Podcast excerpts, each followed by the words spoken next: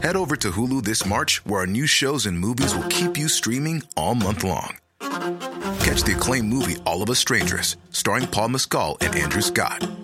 Stream the new Hulu original limited series We Were the Lucky Ones with Joey King and Logan Lerman. And don't forget about Grey's Anatomy. Every Grey's episode ever is now streaming on Hulu. So, what are you waiting for? Go stream something new on Hulu. Ryan Reynolds here from Mint Mobile. With the price of just about everything going up during inflation, we thought we'd bring our prices down. So to help us, we brought in a reverse auctioneer, which is apparently a thing.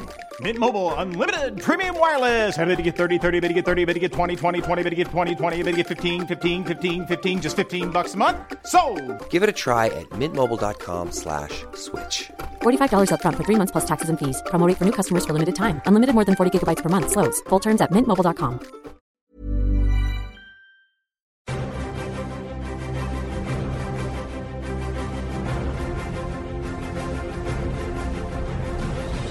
Hello and welcome to Cinematic Universe, the podcast that does for comic book movies what Ant Man does for the assertion that size matters.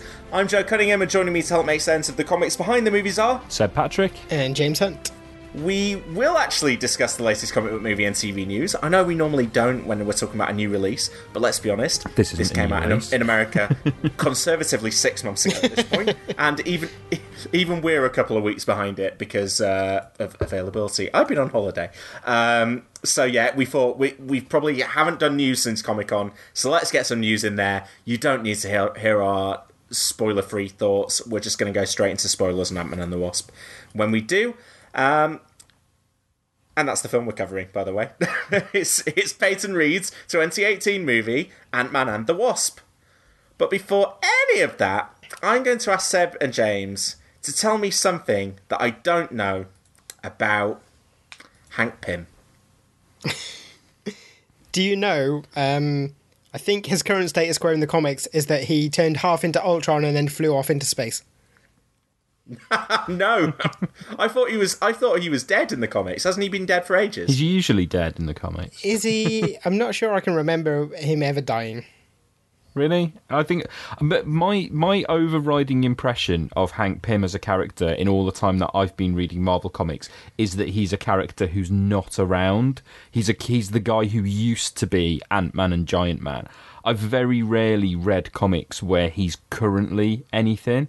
Like the most I can think is he was around because he's one of the Illuminati, isn't he? Um, Is he? And him being a, I'm sure he is. Yeah. He might be now. Uh, he wasn't but as in the but as classic but as Illuminati. No no I mean the, the like the the 2010s the Illuminati that's like Professor X and Doctor Strange no, no, and no. that lot as Iron as Man Yellow Jacket. Avengers one. Uh, I'm I'm looking at this and no no I'm talking about the the Illuminati that was created by Brian Michael Bendis. Yeah, Yeah. He was never in that. Sorry, was when he? you said classic, I was like, is that what was there one in the 70s or something? He he Guys, he was. I asked for something that I don't know about. The, not something that James doesn't Pym. know. Not I'm looking that it up right now, and as as Yellow Jacket, he was one of the Illuminati. When? Maybe not initially, but at some point he has been. the initial one was Professor X, Iron Man, Namor, Reed Richards, Doctor Yeah. Strange, and Black Bolt. Yeah, that's that's James, the maybe he was so small that you None just of couldn't those are see. Hank Pym. Look, I'm looking up. Uh, he was shown to be one of the Illuminati in Avengers issue 35. I think this is captivating podcasting, you guys, but I simply have to move us on.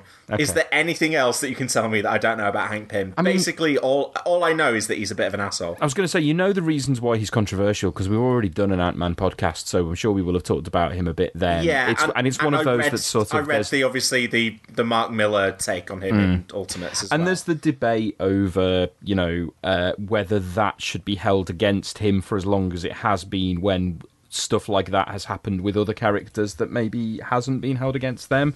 Um, it is worth noting that, like, Didn't he also create Ultron though? He did also create Ultron. I mean, I was yeah, I was thinking more the you know the hitting Janet thing, which is a, Yeah. an unforgivable act, and that's generally why he's thought of as that. Until you remember that like Spider Man did that almost exactly the same incident happened with Spider Man and a pregnant Mary Jane in the nineties. Yeah, as well. a pregnant Mary and people Jane. forget What? that one. Yeah.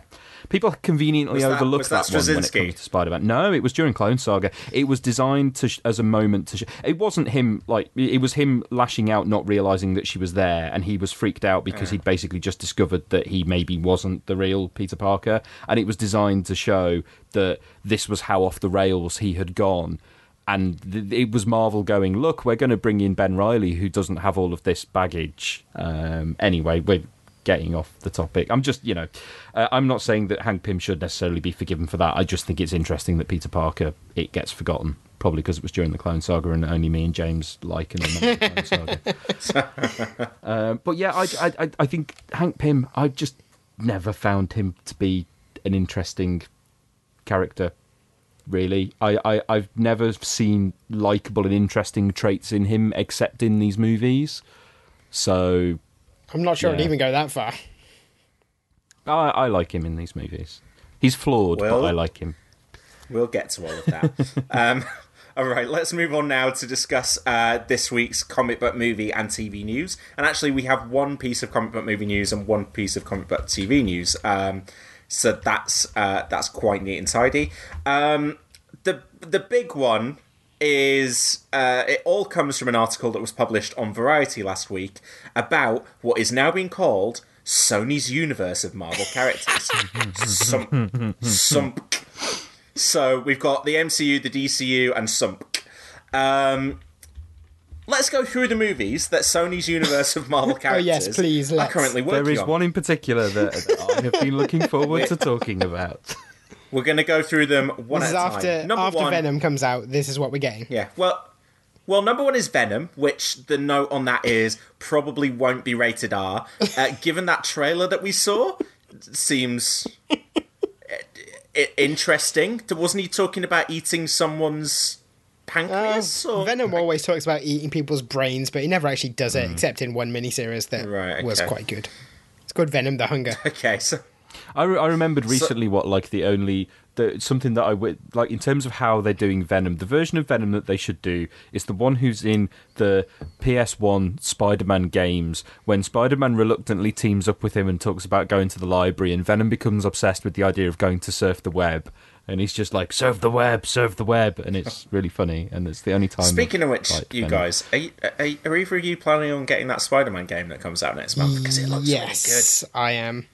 I mean, if anything was I- ever going to tempt me to finally buy a current generation console, I don't think it's going to happen soon, but I can see myself eventually buying them maybe when the next generation has come along and they're incredibly cheap and I can buy it and play it because I never have the time to play new games like that, but it does look up. It, it looks like like a modern um, version of the Spider-Man 2 movie game from uh, the mid 2000s, which was amazing. I'm just really worried about my productivity in September because the the new American football season starts and that game has been released, and I think that I will get nothing else done. Uh, well, anyway, uh, movie two is Morbius, which we knew was happening uh, with um, Jared Leto, which you guys sufficiently convinced me might not be a terrible idea. Jared Leto aside. Um, then there is the recently announced Kraven the Hunter movie, which I think we talked about in the Comic Con episode, did we? I can't remember That if we did. I don't think we did. They're developing a Kraven the Hunter movie. Um, I've got to say, if you're gonna try and take a Spider-Man character who could potentially stand on his own and be interesting on his own, I'd look at Kraven. Yeah, because Actually- Kraven's got that surprised thing that of like, they're not doing him in the Spider-Man movies first. well, Kraven. he feels like he feels like the one big Spider-Man villain that they've not got to. Mm. Kraven is basically like urban Tarzan. Yeah, Like it's it's he's- not hard to develop him in a standalone story for sure. He's absolutely somebody you could either introduce standalone and who would then slot quite nicely into the films, or you could introduce him Vice in versa, Yeah. yeah. a Spider-Man film and he would spin off quite nicely. He has been being used absolutely brilliantly in the most recent few issues of Squirrel Girl, um, unexpectedly Oh. as an ally of Squirrel Girl, and he's I written I haven't very read well. Squirrel Girl for a while. A lot of people dropped off the- it. I he was in the early stuff, and he was fantastic. I forgot. I forgot he was in the early stuff as well. Yes, this was actually him returning. Yeah, it- Yeah. Um, I, a lot of people had dropped off, and I dropped off for a little bit. And then around about the time that Erica Henderson left, I read her last couple of issues, and the last issue that she drew was amazing. And then I thought I'll, I'll give it a chance with the new artist. And I'm not super keen on the new art, but the the first storyline was this one with Kraven, which also had Spider Man in the most recent issue. And yeah, Ryan North writes that character and that relationship really, really well. And that's made me like Kraven. I mean, I, I like Kraven anyway. I think he's fun. I think I think you can have fun with him. Um, Okay, so, so, Kraven, yeah. Kraven, we think could work. Morbius, we think could work. The next one, which again I think we've talked about, is Silk. In fact, we definitely talked about Yeah. Silk. Um, and I can see that. I kind can, of yeah, I can see them doing Yeah. Silk. She's uh, not much outside of comics, but she's got brand recognition. Character can stand up on her own as a Spider-Man esque concept. Yeah, yeah. The next, the next two are kind of connected because rather than silver and black, we are now going to get black and silver. Uh, they are developing separate movies based on those two. To be honest, it sounds like they're developing a Black Cat movie, and Silver Sable is kind of sitting on the shelf as another character they could look at. yeah. but They're never going to do a probably standalone not. Silver Sable movie, but I could believe a standalone Black Cat. yeah, movie. like Black Cat is basically I Catwoman. think- It's fine. You can do a movie about that concept. Yeah. And and Black Cat is basically just uh, cu- uh, well, I mean, yeah, I was I was about to try and describe what they could be doing with it, and it was just going to be Catwoman. so we'll move on. um, but Black Cat's a character that I kind of enjoy anytime she pops up in the comics, so that would be that would be fine by me. Um, and then the next two, I'm going to save the best till last. uh, the next one is the next one is Night Watch. Uh, have we talked about Night Watch already? Yeah, I think Night Watch is the this came up. um, the Spawn knockoff. That's right. Yeah, which did which about I that. think we all kind of thought wasn't like yeah yeah well you're never going to make that No. movie. Yeah, No chance. and then and then the it's the kind of next I'll tell you what Night Watch is the kind of thing that before the general kind of breakup of all the various bits of Marvel rights, you could imagine a small studio cheaply picking up the rights to to Night Watch alone and just making a film out of him because they had the rights to him. Night Watch I would be can't good. see it being one of the Sony movies. Night Watch would be good if you were going to make a TV series for Netflix. Hmm. and he was the only one you had the rights to. Yeah. Okay, and the final character is Jackpot. We've had some fun conversations about this this week already. oh dear. So, oh man. So Jackpot, Jackpot was created by Dan Slott, but For- um, yeah, for one so not story. very long ago then. So the thing about Jackpot is Jackpot appeared. Jackpot was was a masked vigilante with red hair who called herself Jackpot, who started mysteriously appearing and crossing paths with Spider-Man at a point when I can see I can see where this is going yeah, already. at a point that was not that long after Brand New Day. Uh, in fact, it, might have even been around, around about the time that Brand New Day started, which was the the continuity judder uh, of of the Spider-Man books where Mary Jane and Spider-Man's marriage was erased. So Spider-Man was not in regular contact with Mary Jane, and all of a sudden, a red-haired vigilante called Jackpot appears. So naturally, Spider-Man and thus the reader think that this character is Mary Jane, and this went on for a few issues. yeah, and for like three was- months. yeah, and then it was revealed that she wasn't Mary Jane. She was just a random woman who looked a bit like Mary Jane and who was a superpowered vigilante. And then within a year of her first appearance, she got killed off. And she's never been seen again. About two years after she was killed off, there was a three issue miniseries about her, but it wasn't that version of the character. It was a flashback to the earlier version of the character who, or was it, it might have been that the earlier version of the character resumed the identity after she died. Basically, the, the character who died had bought the identity off another character who'd never existed before for some reason. And so what? And what's her shtick? Does she have powers? Do you want me to or- re- do you want me to read out the explanation from Wikipedia? Yeah, sure. It says, uh, originally sporting a disco era costume, Jackpot wore a green jumpsuit with bell bottoms, gold cuffs, a silver stripe running down the front, and a gold mask that covers her eyes, the side of her face, and apparently wraps behind her head. She also wore a belt with the number 777 on it, referring to the substance that gave, us gave her her powers. Though not initially considered part of her costume, Jackpot's long hair is revealed to be a wig.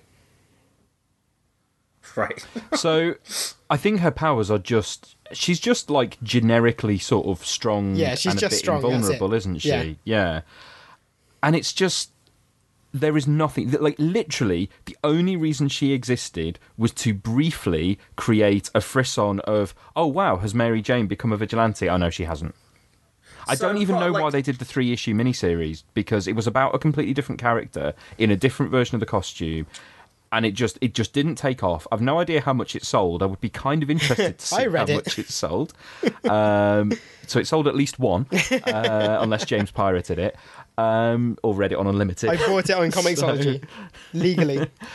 Um, it's just it's even by the standards of all the stuff we've talked about. You know, even Silver and Black. These are characters with history and pedigree and a bit of name recognition. And more to the point, ignore history and pedigree and name recognition. Concepts behind them. Morbius, the living vampire. Black Cat, bad luck powers. Silver Sable, conflicted mercenary. These are all they all have character traits. Jackpot, I don't know what her character traits are because she doesn't have any because she wasn't in enough comics to have any. Her only personality trait is being a bit like Mary Jane but not actually I mean, lit- in fact, literally, like the only context around Jackpot is that the woman who took over the Jackpot identity, or one of the ones who formed the Jackpot identity, was a fan of Mary Jane when she was on the that soap opera she used to act in. yeah. And that's And you can't why, even do that yeah, in the movie. Exactly, you can't got- like remove Mary the jackpot from the context of Mary Jane, and there is no concept. It's even worse So, than guys- Venom without the concept of Spider-Man. Yeah, there's nothing. Ta take a step back and imagine that you, you know, you, you don't know Spider-Man comics at all, or you, you're like just, you know, you've picked up some books, you're having a look through all the IP. Why do they land on Jackpot to your I don't know. The only the only thing I could think about the the article, the Variety article that was talking about all of these movies, and obviously drops that Jackpot was one of the characters being developed. Was kind of first of all that one interesting note was that Sony aren't going to have a Kevin Feige type figure. These movies are kind of going to be in an interconnected universe in the Sony's universe of Marvel characters, but that they're not going to have a kind of creative lead. That was the first interesting tidbit. The second one was that they were very kind of like they were beating their chest a little bit about how much they were going to be they were going to be uh, you know pursuing diversity in their comic book heroes and they didn't have to all be white men despite the fact that it sounds like the first three of these movies are going to be movies with my, white men um, I was trying to think does does the Spider-Man catalog have many other female characters that they could be exploring? Absolutely. Well, I mean, Surely- they're actively doing three. I'm not saying that that's too many. I'm just saying the fact that they are that they are looking at films based around Silk, Black Cat, and Silver Sable tells you that the answer Hmm. to that is yes. But no, but so, but that's what I mean. They've got those characters, and then they've got Jackpot. But what I'm saying is, are there characters between those three and Jackpot that would have made more sense? yes, there Um, are tons. Spider Gwen slash Ghost Spider as she is now. Um, Lady if they, Octopus, if they can do that. who is the one who does the that live would streaming. be better. Stunner would be better. Oh, the, oh, the, yeah, that was quite. Yeah, do you know? Um, I mean, maybe the the zeitgeist will have moved on by then, but um, that was another Dan Slott creation. What was her name? Um, Yeah, I'm trying to think. it began with a B. It wasn't Bombshell, was it? No. Wasn't there? There's a, the, who's the who's the character in Superior Foes? Actually, though, sorry, I've just said Bombshell. Bombshell was Lana from Ultimate Spider-Man. Bombshell's fantastic, um, and would be Screwball. uh, Screwball. That was it. Screwball was basically a, um, uh, a parkour YouTuber. Um, villain. like- yeah, who was yeah, just doing it for know, kind the of doing it for the likes. filming herself doing crimes. That would be great. Yeah, you could do that. Madame Web, Menace. Beetle. The- yeah, the female Beetle. Foes. Yeah. Yeah, Okay, so it makes so basically there isn't a there isn't a perspective we can find on this where it makes I, sense. the only No, the only reason I can think of is someone likes either redheads or 70s disco outfits. The only one I can there's- think of- There's no other reason to zero in on that character other than go, ooh, I like the look of her. the only one I can Like, think of. i the only reason I can think of is that someone didn't realize she wasn't actually Mary Jane and thinks that it is Mary Jane. Yeah, or maybe, or maybe I don't know. Someone's coming with a pitch, or that they particularly like the Dan Slott I- the thing is, if you if you that- strip She's away, not in them. if you, enough. I was gonna say, if you strip away all of the like directly Spider-Man related concepts to Jackpot, what you have is someone who is apparently themed around a fruit machine. yeah. She she looks like I'm just looking at the picture. It looks like Rogue has put on some some glitz and glamour and mm. put on a red wig. I think it's it's one of these where I think we've probably said it before about other characters where it's like, well, if you're going to take it that far away from from what it was originally, why aren't you just doing an original one? And obviously, the answer to that is there are all kinds of reasons why you go with existing IP that's already owned and that kind of thing, even if you're changing most of the fundamentals of it. That doesn't even apply here because there's nothing to change essentially, And no one knows who she major is as well. You, yeah, exactly. You you are having to build this from scratch, and if you're having to build it from scratch, why are you using the existing name when it could be Because anything? the IP is worthless, yeah. It's that's yeah. It's like it's not one where the IP has even the tiniest, Yeah, tiniest I, do, I. I honestly, of, I genuinely don't think know. she's even appeared outside of comics. Like, not even in computer games, not cartoons, like nothing. Hmm.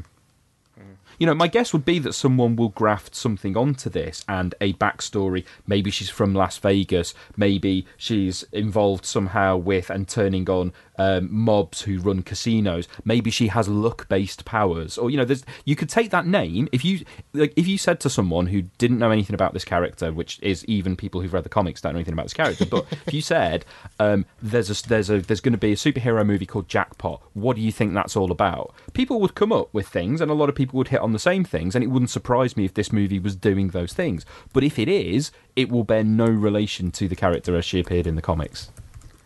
It's just it baffles me. Just you could just make up your own, you know, and not have to yeah, and then then you would own it. So that's more Yeah. valuable than being able to sort of notionally say, "Oh yeah, this is a Spider-Man character." I know she appeared like a couple of times ten years ago, but trust me, it's a Spider-Man character. This doesn't even have, you know, all of the others. You know, you can say that the the cost of um, having to pay Marvel and, and not owning it is offset by you can sell these on the association with Spider-Man, and you can say to people, "This is a character from the comics."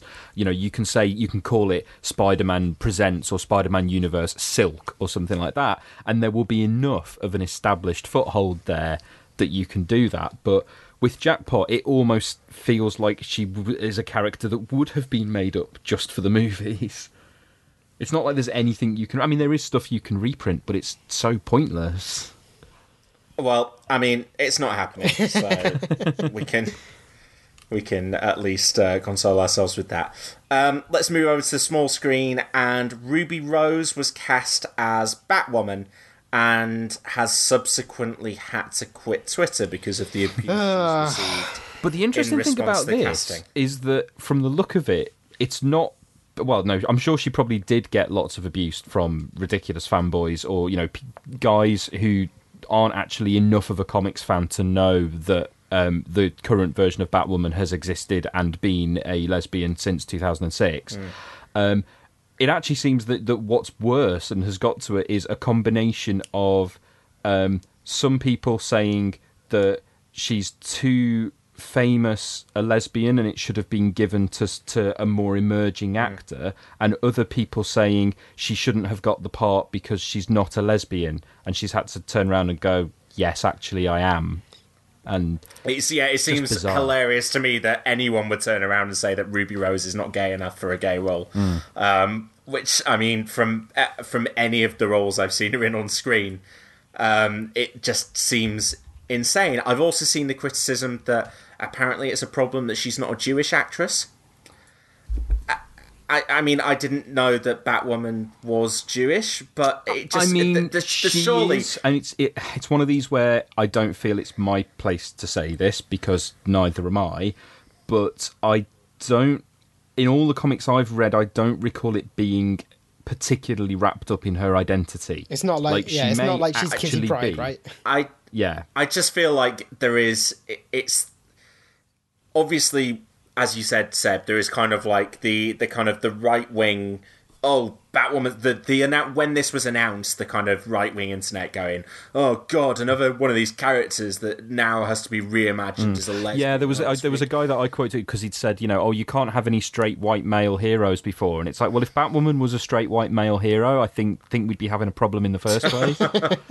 I, I genuinely think that But you've the- got people like that who think that I mean, that- that side Batwoman, of the things, TV show, know- is someone going, let's do Batman, but as a woman. They don't realise that it is actually a distinct character with a distinct history. Yeah, but I, but we know that side of that side That's of the just the complaints. idiot, they're they're just complete idiots. Um, and but it's the other side that I find Hmm. frustrating because it feels like it feels like they're looking to be angry about something, and Ruby Rose is an openly gay actress who's had to defend the fact that she's openly gay, which I mean, James, you you laughed about that phrase before about when is when is someone openly gay? Well, it's become an issue this week because apparently Ruby Rose hasn't been open enough about it, which seems crazy, but uh, apparently that was a problem to people.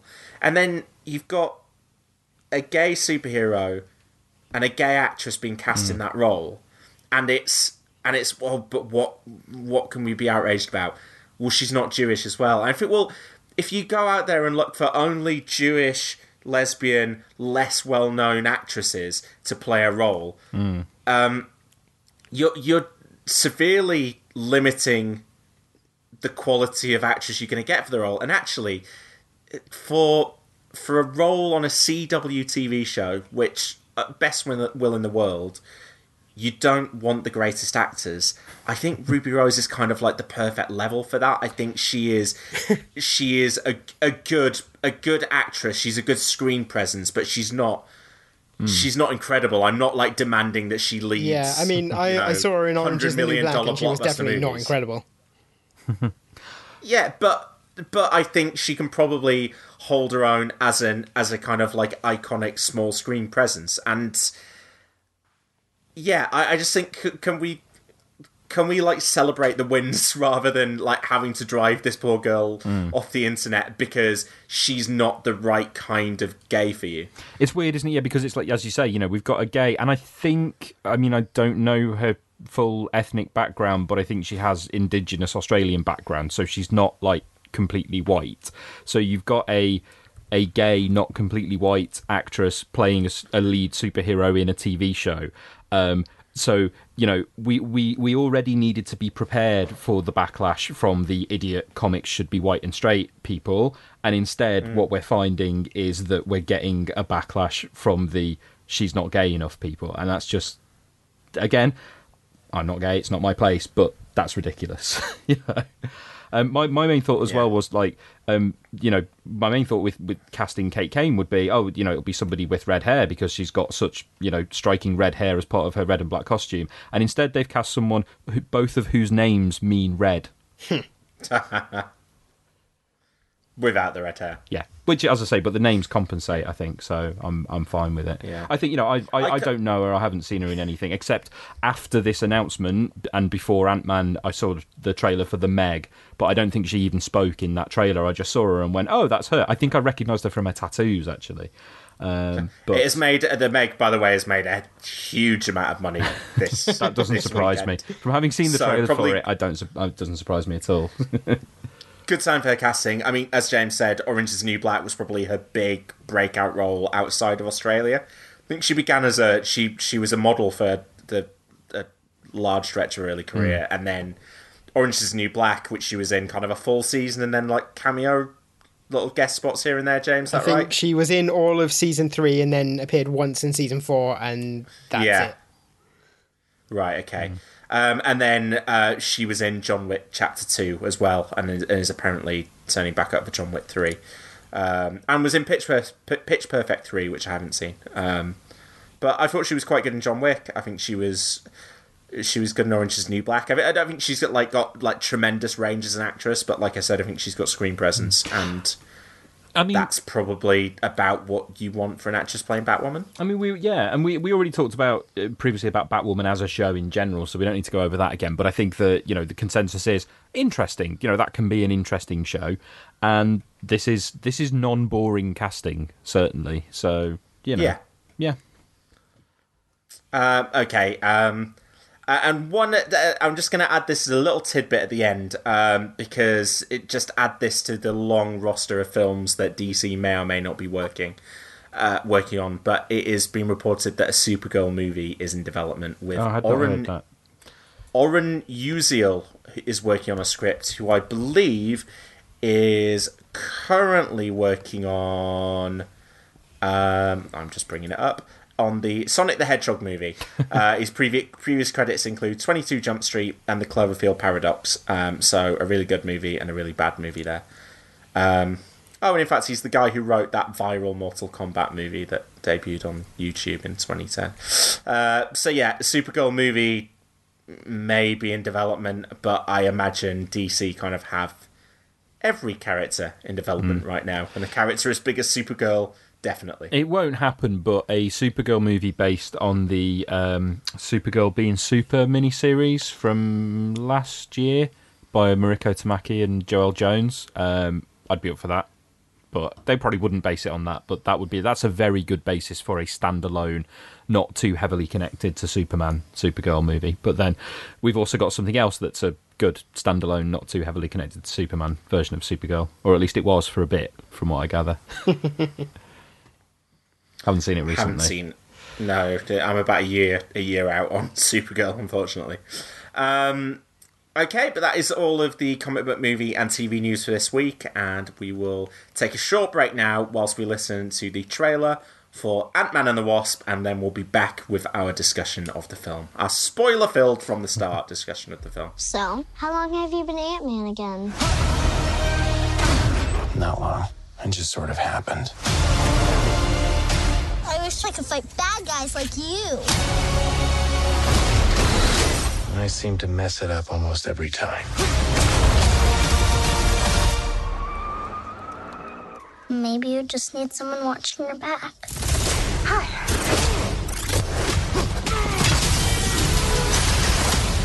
Like a partner. Dr. Pym, I actually heard what happened to you. You opened up the quantum realm. That's when this crazy creepy ghost who like walks through walls and stuff. Stole your tech. And now she wants to take over the world or whatever. Who would have believed that in your hour of need, you would turn to us? Not me. Because we robbed you. Do you remember? That's us. The only chance we've got is both of you. Ant-Man and the Wasp teaming up. Follow my lead.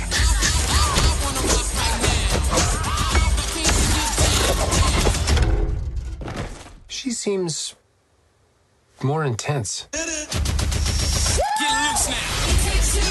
No, no. You go low, I'll go high. I have wings. Why would I go low?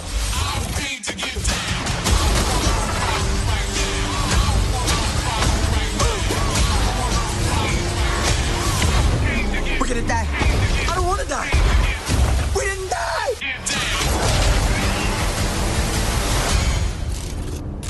Hey, what'd I miss? We were just tiny.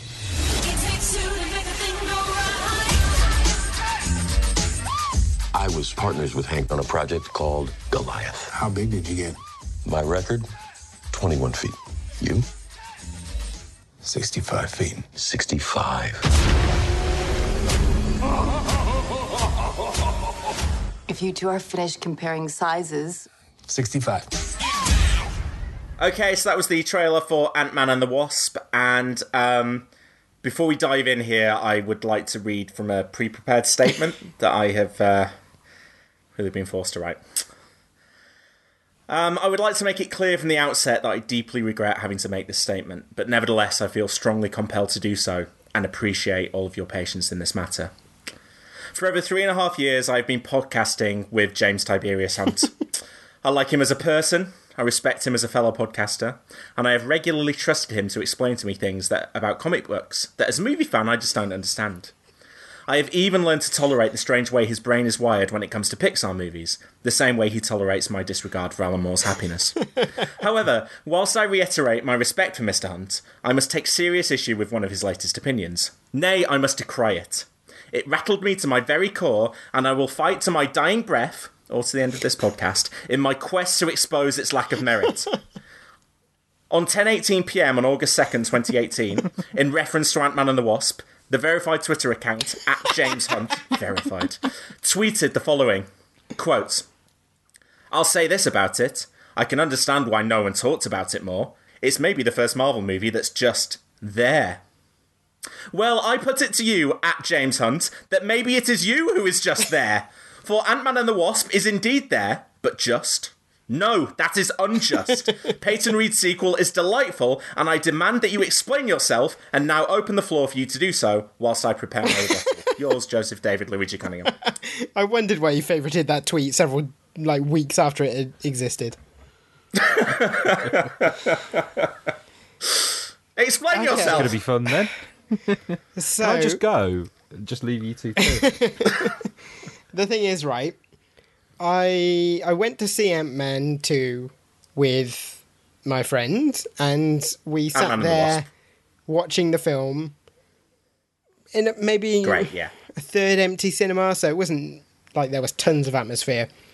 I think between us we laughed about three or four times, and uh, like it was the first Marvel film where I didn't feel like the jokes were funny enough to get away with the story being bad. The story wasn't good, good enough to get away with the jokes being bad, and there was no part of it where I was like getting the the comic book thrill of seeing something that I love realized on screen. All I got was, oh, that was the thing they did in the first movie, but more so. See, now you've made me angry, and I don't feel anywhere near as strongly about this as Joe. But, but your attempt at defending that opinion has made me really angry. I just I sat there So, uh, for two hours thinking, I wonder when this is going to get good, and then it didn't. Because right, okay, So I'm sorry, I but don't understand. This, this this movie has flaws, and Oh, it has isn't as good as flaws. the first one. But to say that one of its problems is that it's not funny enough is bollocks. Because that's the main thing It's it's got better than going the How, for how many of the jokes in It's Ant Man better than the first in Ant Man one. Two, sorry, consisted of aside? Okay, leave Ant-Man and the aside the number of times that people were asked to improvise thirty lines and they picked the funny one, which doesn't work outside of the context of having thirty shit ones to compare it to. It How has got many the of the funniest jokes- thing that Paul How Rudd has many done of the in this entire franchise to involved date? someone saying something and it cutting away to Paul Rudd looking confused because it must have done that about eight times. like, let's have an action. Let's have a shot, Paul, of you going, huh? And we'll just cut that like into the middle of the into though. James. Sorry. So I, I, what I would like to dig into is I can understand not liking this movie. I don't. Obviously, I liked the movie. It is better than the first one because it starts at the start and is good from the start and goes all the way through to the end at a pretty much consistent level. Which the first one, if you, no, if you, uh, there, there is a if- there is a major major fundamental problem with this film that makes it not as good as the first one. Okay, well we can we can get to that, but my my reasoning behind it being good is it doesn't have that weird inconsistent opening 45 minutes that the first Ant-Man has. I don't think the first one has that. The, The, first one's fun from the beginning. Yeah, the- I mean, it's a long No, time the first one has that. the first one waits but- the first one waits 45 minutes to allow Paul Rudd to be funny and then and it also has that kind of that weird like How are you internal criticising a film allowing Paul Rudd to be funny? No, no, my point is it doesn't allow Paul Rudd to be funny for 45 minutes. It's not until he starts mm. training to be Ant-Man and that Baskin big Robbins always montage that knows. it's funny. Mm-hmm. It's a solid scene, but generally uh, he's not getting to do the comedy in that first. Anyway, let's- let's not argue about minutes. the first and one. My other my other point on it is the, the one. weird the weird inconsistent stuff about is he a bad guy, is he a good guy? The movie can't quite True, figure it a- out. that is a problem. and never Yeah. really reconciles. Yeah. Anyway, what I can't understand from your tweet, James, is that it's just there. I don't understand what that means because I I don't think you mean this, but I think there is um, an interpretation of that tweet that is that I would uh, argue very very strongly. Can I against. can I offer might something that might not be what James meant, but is a, a feeling that I had throughout it that I wonder if it, if it is kind of what James was getting at, but that I felt was the case, which is I really enjoyed this while I was watching it, but while I was watching it, apart from a couple of specific moments, I had a feeling of I don't think I'm going to remember a lot of this film once it's finished. Um, I, I, I found it per, I found it perfectly and really enjoyable throughout. But I don't say I don't know if this James, if this is what to put words in your mouth, if this is what you meant by just there. But that was what it felt like to me for stretches. Was this is doing what it's doing really well, but it is not. I'm not sitting here going, "Wow, I can't wait to watch this again." I mean, basically, all I thought was it was it was competently made. For the most part, it was competently made, but there was nothing inventive or interesting about it. It it Mm, See, was just over no, when is- it was over. There is stuff that's inventive and interesting about nah. it. And it doesn't. I, I, I definitely disagree with the notion that it just does a load of the same stuff as the first film because I remember when we talked about it with the trailer Yes. and the Hello Kitty bit, and we thought the trailers made it look like it was doing that. And I think there are bits where it does, and those bits tend to be the weakest bits of the film. But I think it does a lot of inventive stuff with the, the tech and the idea of the shrinking and stuff that the first film did not do, and which is a lot more fun. And there was Um, a lot of stuff that I thought it was going to lean into a lot more, like replay the greatest hits of the first Yeah. movie. And I think there's only one time where it does that and actually comes up with a an inventive way to ma- to to put a Are you are you twist. talking about the Louis sequence? Because I spent the whole film going like, Yes. I really hope they do the Louis thing again, and then they did it again, and I was like, I really wish they hadn't done it again. Ah, no, see, I mean, I was going to wait until we got to it, but hell, we're on it.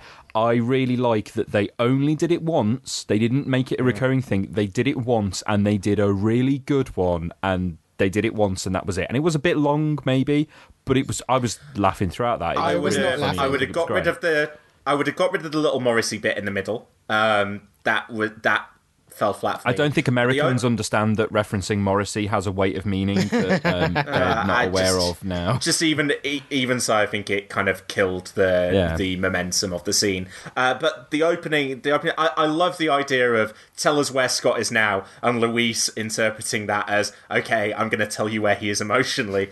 and I thought that was a really funny hook to build that scene around. I think Michael Pena nails it, and this time actually getting Evangeline Lilly Yeah. in her Ant Man 1 wig to deliver the dialogue that she delivers, literally referencing the wig. And and I, I thought, I I just thought that was that, great. Yeah. Yeah, seeing seeing that very kind of stern, self serious character delivering that dialogue Yeah. was really, really That fun. okay, that Um, one the Evangeline Lilly bit is the only bit of that sequence that I laughed at. The rest of it, I was just going like, why are you wasting our time on this bad joke? thought it was funny. Yeah. Thought it was funny. I and it was and. I think I, why I thought it was funny as well is because it's I, and I think a lot of Ant Man and the Wasp is is bedded in this, and I can see like for example, I know one of the controversial scenes is going to be the Janet in Scott's body scene How is that going to be Um, controversial? because I think a lot of people hated it. Well, I those think, people are think a lot of people idiots. thought it was silly. I know, I know. Guardians of the Galaxy got a lot of uh, Volume Two, particularly got a lot of stick with people saying it's gone overboard. There's too many jokes, and they undercut the emotional moments. And Ant Man, all of its emotional moments, literally has moments where they're pausing to tell a joke. So, like the uh, the scene where the three of them are tied up by Ava and um, Larry Fishburne, um, Bill Foster, and the phone rings, and we get that diversion with Scott's daughter, which I think is funny, but that's in the middle of the explanation, the entire scene explaining what Ghost's origin is and why she is the way she is, and that is some of the really heavy emotional stuff in the movie. Similarly, um, the Janet, the Janet in um, Scott's body sequence. That's this big emotional reunion, but you're watching Paul Rudd channel Michelle Pfeiffer I mean, for it. I, I, no one can have any but- criticism about a scene in which, for about three solid minutes, Paul Rudd is pretending to be Michelle Pfeiffer. Um, it just I, and what I loved, um, and I was actually chatting to um, friend of the podcast Brendan Connolly about this. Um, uh, online because he he'd messaged me and told me that it was one of his favorite Marvel movies, and I think what we kind of ag- agreed on was what we really liked was that it sets up its emotional stuff, it sets up its comedic stuff, and a lot of the time it kind of sets up something emotional and pays it off for a joke, and a lot of the time it sets up a joke and pays it off with something emotional, and I I thought it was really smart how it did that. It kind of it kept me on my toes the whole way through, um, and and also I think what I really appreciated about this movie is how kind of neat and tidy it was. It's the first Marvel movie I can remember for a long time that just goes, this is where our character starts, and this is where he ends. This is where our uh, other character starts. This is where she ends.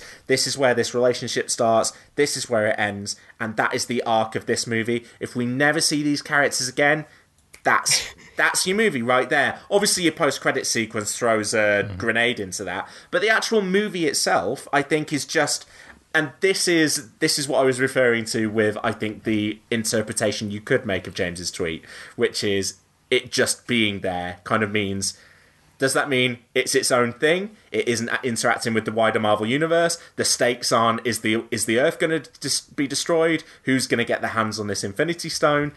What i liked was this was a story about these characters um, about what was happening to these characters. The stakes were all personal and whilst on some uh, sometimes it unfolds on a slightly bigger scale in san francisco it's just all about them. And I and and I I loved it. I've seen it twice already. I saw it on Thursday, and I went back. I said to my wife, on th- we we'd gone out for a walk on Saturday morning. I was like, I kind of want to see Ant Man again before we do the podcast. And she was like, I I mean, I liked it. But I don't, Joe. I'm not like you. I don't want to see a movie twice in three days. And I was like. Can I go on my own? So I drove into town on my own and I watched Ant Man and the Wasp for a second time and I had a blast. See, my like I'm I'm fine with low stakes. I'm fine with character stories like that. Definitely was nothing. Uh, no, like no part of my problem with this movie was related to that. One of the Yeah. problems I had with it is that no character has an arc, not an emotional arc. They all turn up. They say, "I want to do this thing." They do that thing, and then they're done, and they don't change in any way. The only relationship that changes is that Scott and Hope get together again by doing exactly the same That's journey the- they did in the first film, which is we hate each other. Actually, no, we don't. We like each other again. That's the only change to a status quo, but I don't think there is no che- there is no well, and also Janet returning, I guess. But there is. I don't agree that there are that those characters don't have an emotional arc. I think you can. What, okay, you can, what is Scott's emotional arc in the film? Well, Scott is determined not to let his daughter down again, and he has repeatedly let her down. So to get through that movie and be thrown into a situation against his will and be an innocent bystander and manage to I'm, get back, I'm and going to have to actually his- his with you on still be that, proud of Joe, him. because I'm sorry, but letting his daughter down is absolutely not a stake for Scott in this film. Nothing Scott can do at this point would let Cassie down. The, this film makes that abundantly clear. She knows about him. She knows what he's like, and she knows that he's Yeah, that- breaking She his is curfew to go out and be a superhero. Like literally idolizing him. Yeah, if if he goes to prison, she'll know that he's gone to prison for being a superhero. Yeah. He absolutely that- will never let her down. but not for but that's not the way that he would view it if he was if he was then sent to prison for 20 years it wouldn't matter that she thought oh he was ant-man that's fine his his stakes are staying out of prison his stakes are not being caught by the They are, excellent but I, yeah, Randall I just, I just, I don't, yeah, it, he, I just, I don't think he has the worry that he has in the first film of I need, Well, to, that's- I need that- her to be proud of me because she, but she that's is. because he's not because he's not the protagonist anymore yeah. which you well, okay, this brings me I to my next I my think next problem. Has a bit of an arc um, in terms of his learning more to trust other people, which was also kind of his arc in the first film. But the Oh, point is, in the second don't film, he hasn't really grasped it. Um, and then so- he ends the film by doing the thing himself. So it turns out he doesn't but- trust other people to do but he his has work. to no, but he has to trust other people to to support him and let him do it. Like he, it's about letting other people into his life emotionally. Well, let me let me get to And my I think second it's more- it's- point about the second thing I hate about this film is that Evangeline Lilly's character is unrecognizable from the first movie. And especially in her relationship with her father, hmm. there is no continuity in any way. Like, same actress turned No, up, rec- but different in every possible respect. How is it? How is it the same? What character trait carries movie- over? Like, for a start, in, In the, the- first film, they hate Well, each can other t- I mean, completely. I can tell you. Like, haven't No, no, no, no, for no, you're completely the forgetting first that. film. You're forgetting, James. You're misremembering that. In the first movie, they pretended to hate each other and were actually working together to infiltrate Cross's Yeah. lab the whole time. And there is no, there is resentment on her part. It's not out and out hatred, but yeah, she is playing it up in order to get in with Darren Cross, and they are working Hmm. they- together. And the issues and that they resolve it have over the are arc the largely first movie. resolved at the end of the first film. Not completely resolved, Yeah. but largely resolved. I mean, they're completely resolved by this Yeah. film to the point of not being an issue in well, the they are slightest. because what happened at the end Yeah. of the first film, he took the final step and said, "Yes, you're right. I've been holding you back. I think it's time for you to be the Wasp." At by the start of this film, she has been operating Hmm. Two the Wasp as well. for quite some time. Yeah, for three years. Two years in Civil War, three years since the end of the first Ant Man. Yeah. And Yeah, because and his- yeah, and his they have, they have that up. big He's- emotional he's confrontation into as his- well in yeah. the first one. Yeah, I mean, I, yeah, I- I, I'm not sure I can respect character developments of that magnitude happening off screen. But it's no, No, they it's- didn't happen off her, off It's her cutting loose. It's it's the character that that she was in the first film, but was restraining herself more from being. Um. Yeah, I I, Yeah. I, I don't agree. I, I, I, I see it as I see it as recognisably the same person, but a person who's in a very different place in this film from the place she's in in the first film.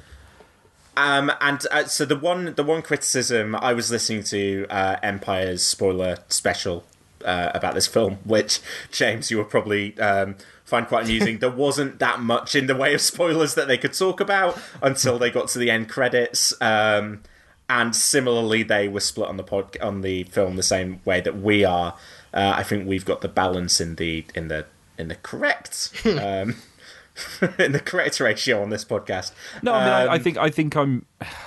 I wouldn't say I'm You're- quite you're halfway just- between just- you. I'm slightly more on your side, but Yeah. it's more. It's more. I certainly don't think it's better than the first one, and I certainly didn't love it as much as It you is, did. though. But also, so far, I'm not agreeing with James's specific I specific mean, the thing is, like, I don't want to give the impression that I came out thinking, "Wow, that was dog shit." It was more, I came out thinking, like, "Wow, I was totally unmoved by any aspect of that movie." Um, my point on um, the the point on the Empire podcast about uh, Wasp about um, Hope Van Dyne was that whilst that she is kind of the lead of this movie from kind of an action point of view, and that the main stakes of the movie or the main plot thrust of the movie are driven by her motivations, that the movie doesn't allow her to have a life outside of her father. Um, so obviously, with you could list any other superhero, but I mean Scott's probably the best example. With Scott in the first movie, you get to meet his daughter, his ex-wife, her his ex-wife's husband. You get to meet his his friends with Michael Pena and uh, the other two guys, uh, who I, f- I forget their names, but are great. Um, Ti and David Dalmastian, um, and um, you you know you kind of you kind of get this idea of who he is outside of Ant Man, whereas what you get from Hope in this movie is just Wasp. And the rebuttal to that, which I think Chris Hewitt did deliver on that podcast, and the one that I kind of came to my mind as well, is I think that's this character. I really, I really do think that is this character. Now it's a shame that she can't have friends and she can't have other relationships and other interests, but I think it just it suits this character so perfectly that she is so laser focused on this one task, and you get the impression with the opening sequence being the chat between Hope and Hank when she still has the bob um, that that that getting Janet back has been what they've been trying to do for three years now, um, and that this singular focus has now nailed down into this two three day period where all she is concerned about is getting. I mean, the thing is, And- if I if I was to believe that, I would need to see it on screen. I think if that is if like if your thing is she's been obsessed with this and it's hurting her the rest of her life, show show us. Don't try and make us infer it by just doing nothing else with it. No, I, I, I agree it would be nice to see more from Hope's life. What I'm saying is, I think it makes sense for this story. And a story which I think is normally I would kind of uh, welch a little bit at that, but what I do like is that it is her story. She is the action lead, she is the protagonist. Um, and, and I think Evangeline is absolutely fantastic in this. Um, I, I, I am willing to allow it because of all the other good stuff that they do with her, really. Um, and, and I've got to say, the action in this movie, if you compare the first action scene with the Wasp fighting all of Walton Goggins' goons in the restaurant and then fighting Ghost, and you compare that to, let's say, for example, the final fight in Black Panther. Now, I think Black Panther is, you know, probably a better movie than this, all being said and done. Uh, Probably. yeah, no, I, I, I think it's, I think it's, I think it's closer than a lot of people would would uh, believe. Um, but yeah, but well, but because because of stuff like that, because I think the action in this movie, when the movie does kick into action mode, is really exemplary. I think the fight choreography is fantastic. I think the the stuff that they do with Wasp, the kind of the way that that character moves through the action scenes is I, I just loved watching it and I think it was it was partially because watching a female superhero who is kind of built like Evangeline Lilly is built is something that I don't really think I've seen. It was it, it was very different to what say like Gal Gadot was doing in Wonder Woman. I don't think I've seen someone fighting the way she was fighting, and I don't think I've seen that with the inventiveness of the action that Peyton Reed brings to things. I, I, I really, really love the action sequences, and I, I can't remember the last Marvel movie where I loved them. Not for those reasons, anyway. I've loved some of that, like I love some of the design in Doctor Strange. Um, but normally, I think that the hand to hand combat, the close quarters stuff, is what Marvel action tends to do badly. And this time, it was a it was a huge. huge I mean, plus. on it, I, yeah, I- honestly, I, I think I think that kitchen fight was uh, really great as well um, with the two of them. Um, I, I, Yeah, yeah, yeah. I don't feel that that stuff is stuff again that I will particularly hold on to. Like when it comes to think to like if you're talking about action from this film, the stuff I'm going to remember is shrinking cars. Um, but yeah, which is also which is fantastic, and we'll we can talk about that in a bit more deal, detail later. But I do think when I if I if you make me think about it, I would agree that watching the fight stuff, there was well choreographed fight stuff that that read well, and that you know, I, I something that I think this film made abundantly clear. In case we still weren't quite certain of it from the first film, is Peyton Reed is good at making Ant Man movies that is unquestionable. Like I, I, I think he's the right person to be doing these movies. He gets them. It's not just he didn't look into what was left over from Edgar Wright and Joe Cornish with the first one. I think. And hot take, I think Michael. Uh, sorry, I'm looking at Michael Pena. I think Peyton Reed is good at making movies, um, and this is for me another good one. Um, and I, I, I I would be interested to see what you guys think about this. I think this movie makes a concerted effort, and I think it achieves what it sets out to do in caring about its female characters, giving them agency, giving them stuff to do. Um, I, I think it's something as simple as neither of them are in the in the movie very much, but Bobby Cannavale and Ju- Judy Greer are both allowed to be funny in their sequences. Um, and uh, I think um, his daughter in this one, uh, who's been recast as Abby Ryder Fortson, is delightful. I loved her every time she showed up. Can I Um, just sorry? You just said she's been recast. You mean she's been recast for Infinity War as an older character? for Avengers Avengers recast- Four, she's been recast. Yeah. Yeah. Oh, did you think? she? Did you Is think? that- Did you think she was recast Oh, I in this was film? com- Do you know what? Yeah, I thought it was so did I. different Until I looked it up afterwards, I thought it was a different actress from the first film. Really? Because she looked so different and sounded so different. I didn't realise it was the same actress as in the first film. Just must be so significantly older that I didn't yeah. realise. Well, yeah. yeah, she's she's ten now. Just looking at Wikipedia, so she must be what about Oh six? God, I'm looking. I'm I'm looking at her- the pictures of her from the first Ant Man, and yeah, just I wouldn't have. No, I, yeah, I, I, I assumed because do you know what I was looking up? I knew that she'd been that they're doing an older Cassie in Infinity War. Yeah, which I'd- let's, yeah, we're going to have that, fun yeah. talking about that at the end of this podcast.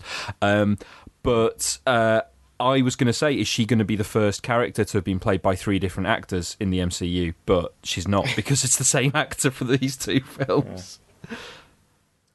How old is the actress that they've cast for 16. Avengers 4? 16. Hmm, that's interesting, Mm-hmm. isn't it? Well, We'll let's let's that. talk about it later because I've got thoughts. Let's definitely get to that. um, so, I, I mean, I don't know if we want to. Do we want to go back to one of the things that James doesn't like about it? or Well, can wanna I just talk about the action Things that I do like briefly? about it. Is that Yeah. one of the things about the way I watch movies is I don't ever feel particularly wowed by action in any context. Like people came out of Mission Impossible Fallout saying how like it was the greatest action film they'd ever seen. I only really connect with action when the action is wrapped up in character. So like having a well choreographed fight Ah. sequence doesn't mean anything to me. But I think you would probably notice it if it was bad, right? Should, I, I, notice I noticed bad action. Panther? Yeah, I noticed it at the end of Black Panther, but also I didn't care because the char- I cared about the characters. Where I did notice it was Batman Begins. That was one film where I was watching the fights and not invested in the slightest. Um, and Ant Man 2, I had the same feeling of, well, this is a well put together Ant-Man and the sequence, but I don't. I, I'm, I'm not feeling anything because the action itself isn't impressing me. And also, I found the cinematography was more interesting in the first movie. Like, the way they did a lot of sequences from ant perspective. The, in this one, I just felt like I was watching regular sized people disappear and then reappear. I think they're doing something different, obviously, with the with the size stuff in in this one, and I would use that as the rebuttal to you saying that this movie does the same stuff. Well, that's the again. that's the one Because I thing mean, it this- does it doesn't do again, which I liked about the first one, which was the ant perspective stuff. Well, the, the movie, I think, this time around is going for. The, obviously, we, we should just say straight out the science in this movie is uh, just uh, just such a ridiculous leap into nonsense that you just got to either go with it or don't I did go not with go it. with it.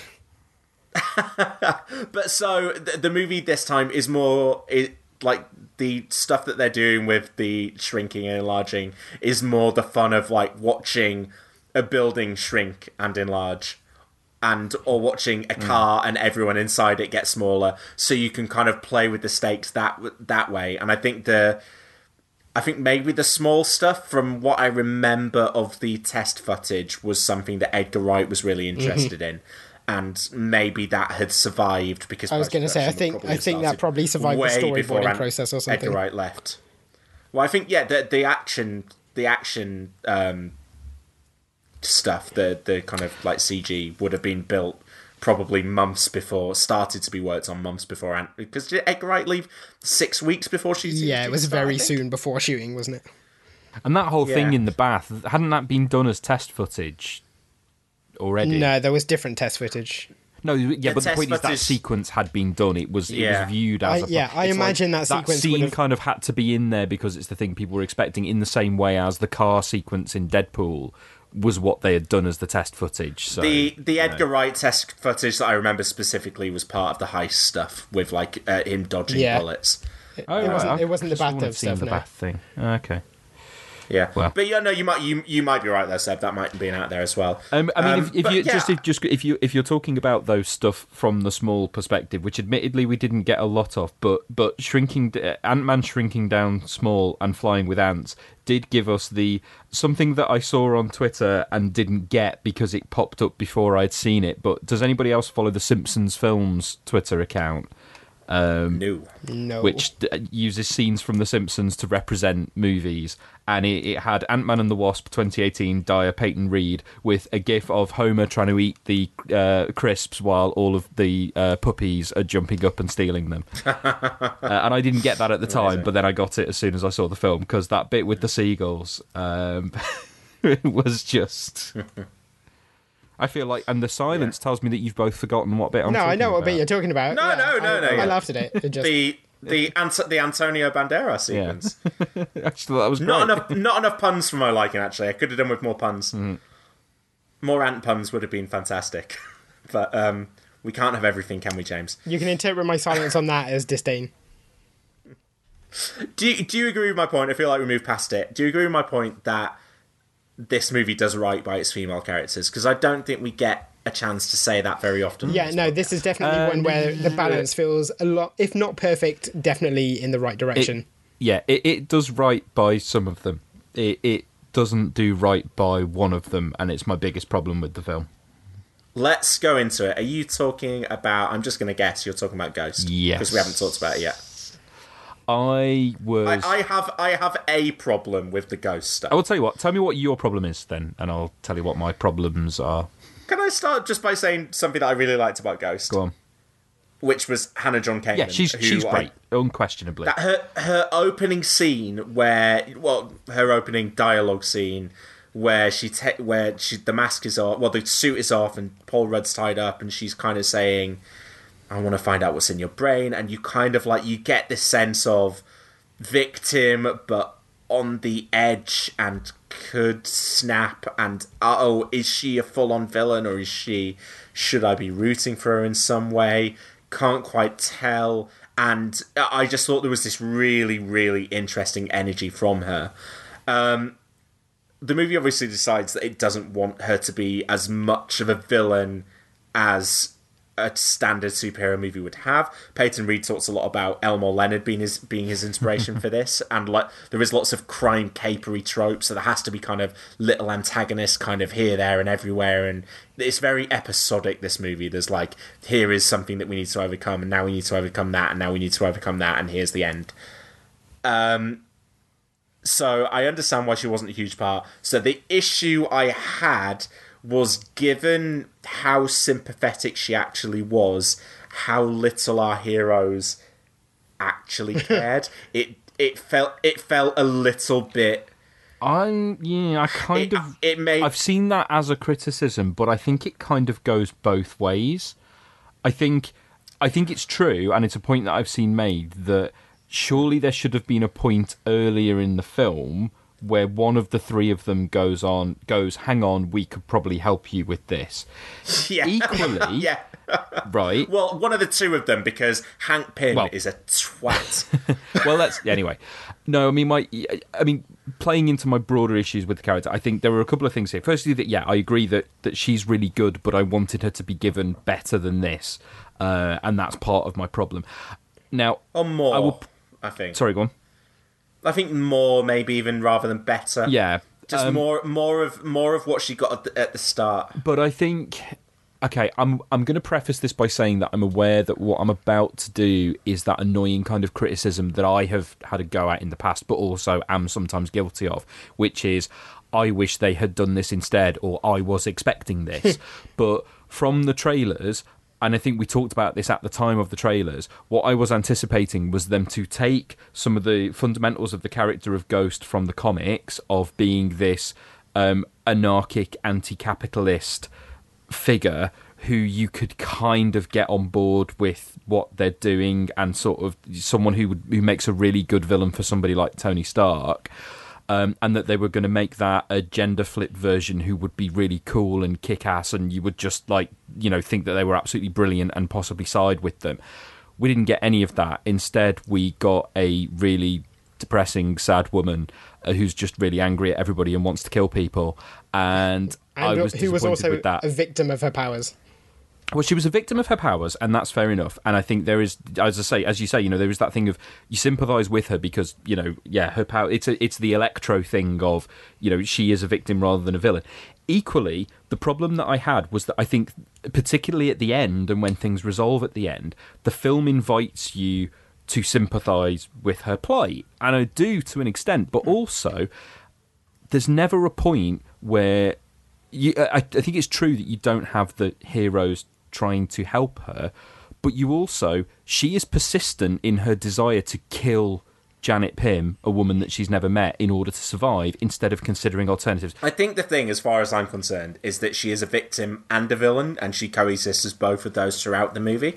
So for me, I didn't, I, I didn't by any stretch think the execution of Ghost was great or was the best thing that the film was doing, but I understood her, her as a character, which was just someone who has been a victim and is turning to villainy because, as far as she's concerned, that's her last resort. I think that's right, She- but I think it's just she she doesn't come across as being very nice, and so, like there's no sort of she's a villain. Well, yeah, but there's no sort of germ within of See- she she would be a better person if she if she wasn't a victim of these circumstances. Now, see, the problem, see, the problem I, I- I had as think- well is that throughout all of that, like even when they say we can help you, she basically Yeah. shrugs it off, says "fuck you guys. That's the thing, they- she exactly. like Yes, messes no, no, up. but No, that's- no, no, you say hang on, hang on, it's hang on. character. She completely fucks up like downtown San Francisco, and by the end of the film, apparently escapes justice because they go, "Ah, you know, you're in a bad situation." It's like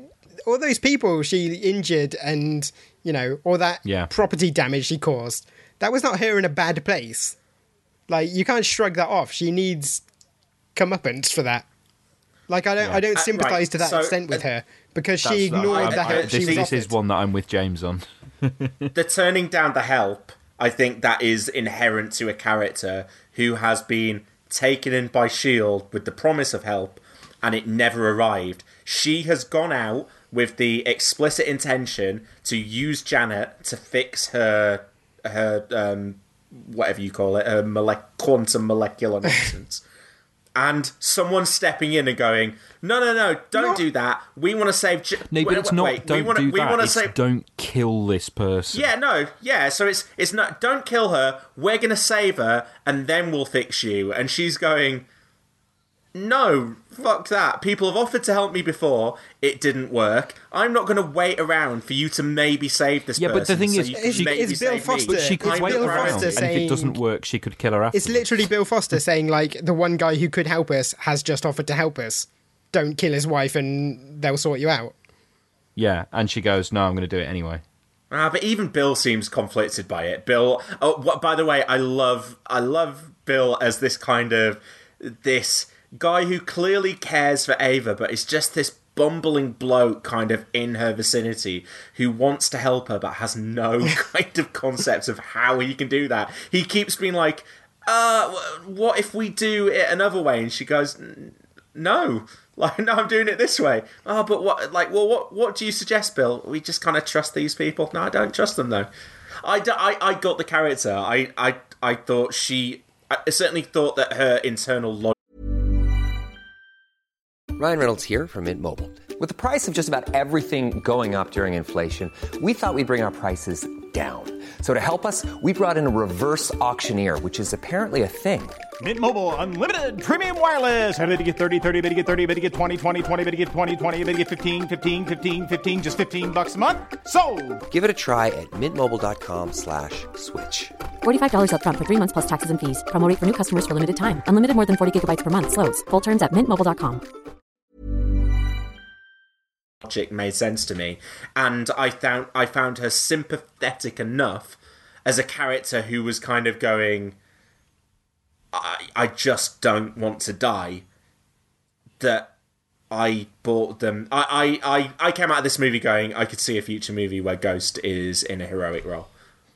And I would be fine with that. But Any anyone I willing to kill someone else, no anyone enthusiastic redemption. about killing someone else, certainly Hmm. cannot get to a heroic place without some severe rehabilitation. I don't. And also I don't. not, I don't like- think she was enthusiastic Not- about it. Of course she was. She was, killing- like she, was, happy killing- to do it. Put it that way. It was. She was like, well, it's her or me, so it's going to be her. Like that's that's enthusiastic Yeah. enough.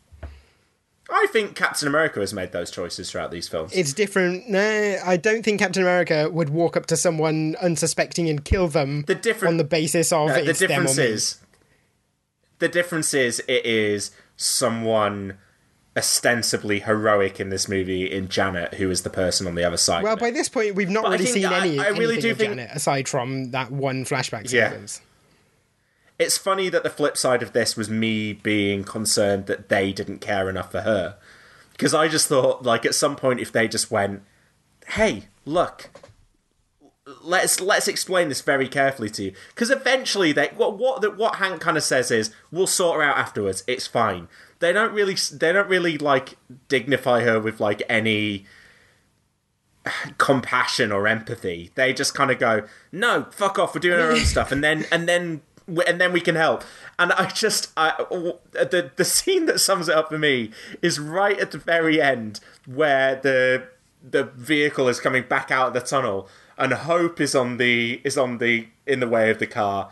Then Ghost's in the way of the car, and Ant Man becomes really big and swats Hope out of the way, and it just rams into Ghost and slams her into the wall at the back. I was like, Scott, buddy, there's two girls there, man. Like, could you not? To be fair, there are two girls, help one of whom them? has the ability to phase through things. Yeah. Yeah, fair, fair enough. Okay, but was she wearing a suit? Uh, she can do it anyway. She doesn't need the suit. That's literally. No, the suit Just gives her a bit the more suit control. helps her. Yeah. The suit helps her control it, so maybe she wouldn't be able to phase without the suit. No, she can phase without the suit because she turns Yeah. up. Well, I and mean, goes, the got- "Oh, problem is she can't not phase without the suit. Yeah. I mean, she didn't. She didn't phase through that tunnel. She got whacked by the. Uh, But no, also, I mean, to be honest, my vehicle. argument was more one of whom is someone who literally up until this moment has done nothing but try to kill them.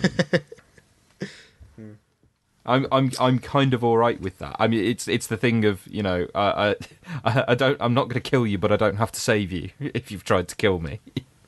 well, I think I'm Team Ghost here.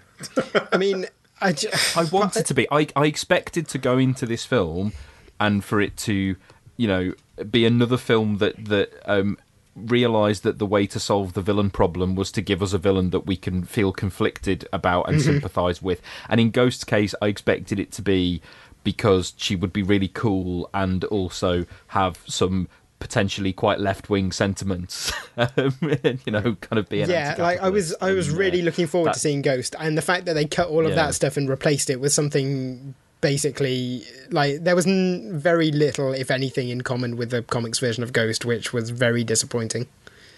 Yeah. which was fine. It's fine. Is, they're No allowed to do no it; it's knows. fine. But like my expectations for Ghost Yeah. were way high, and what I got was so far below them.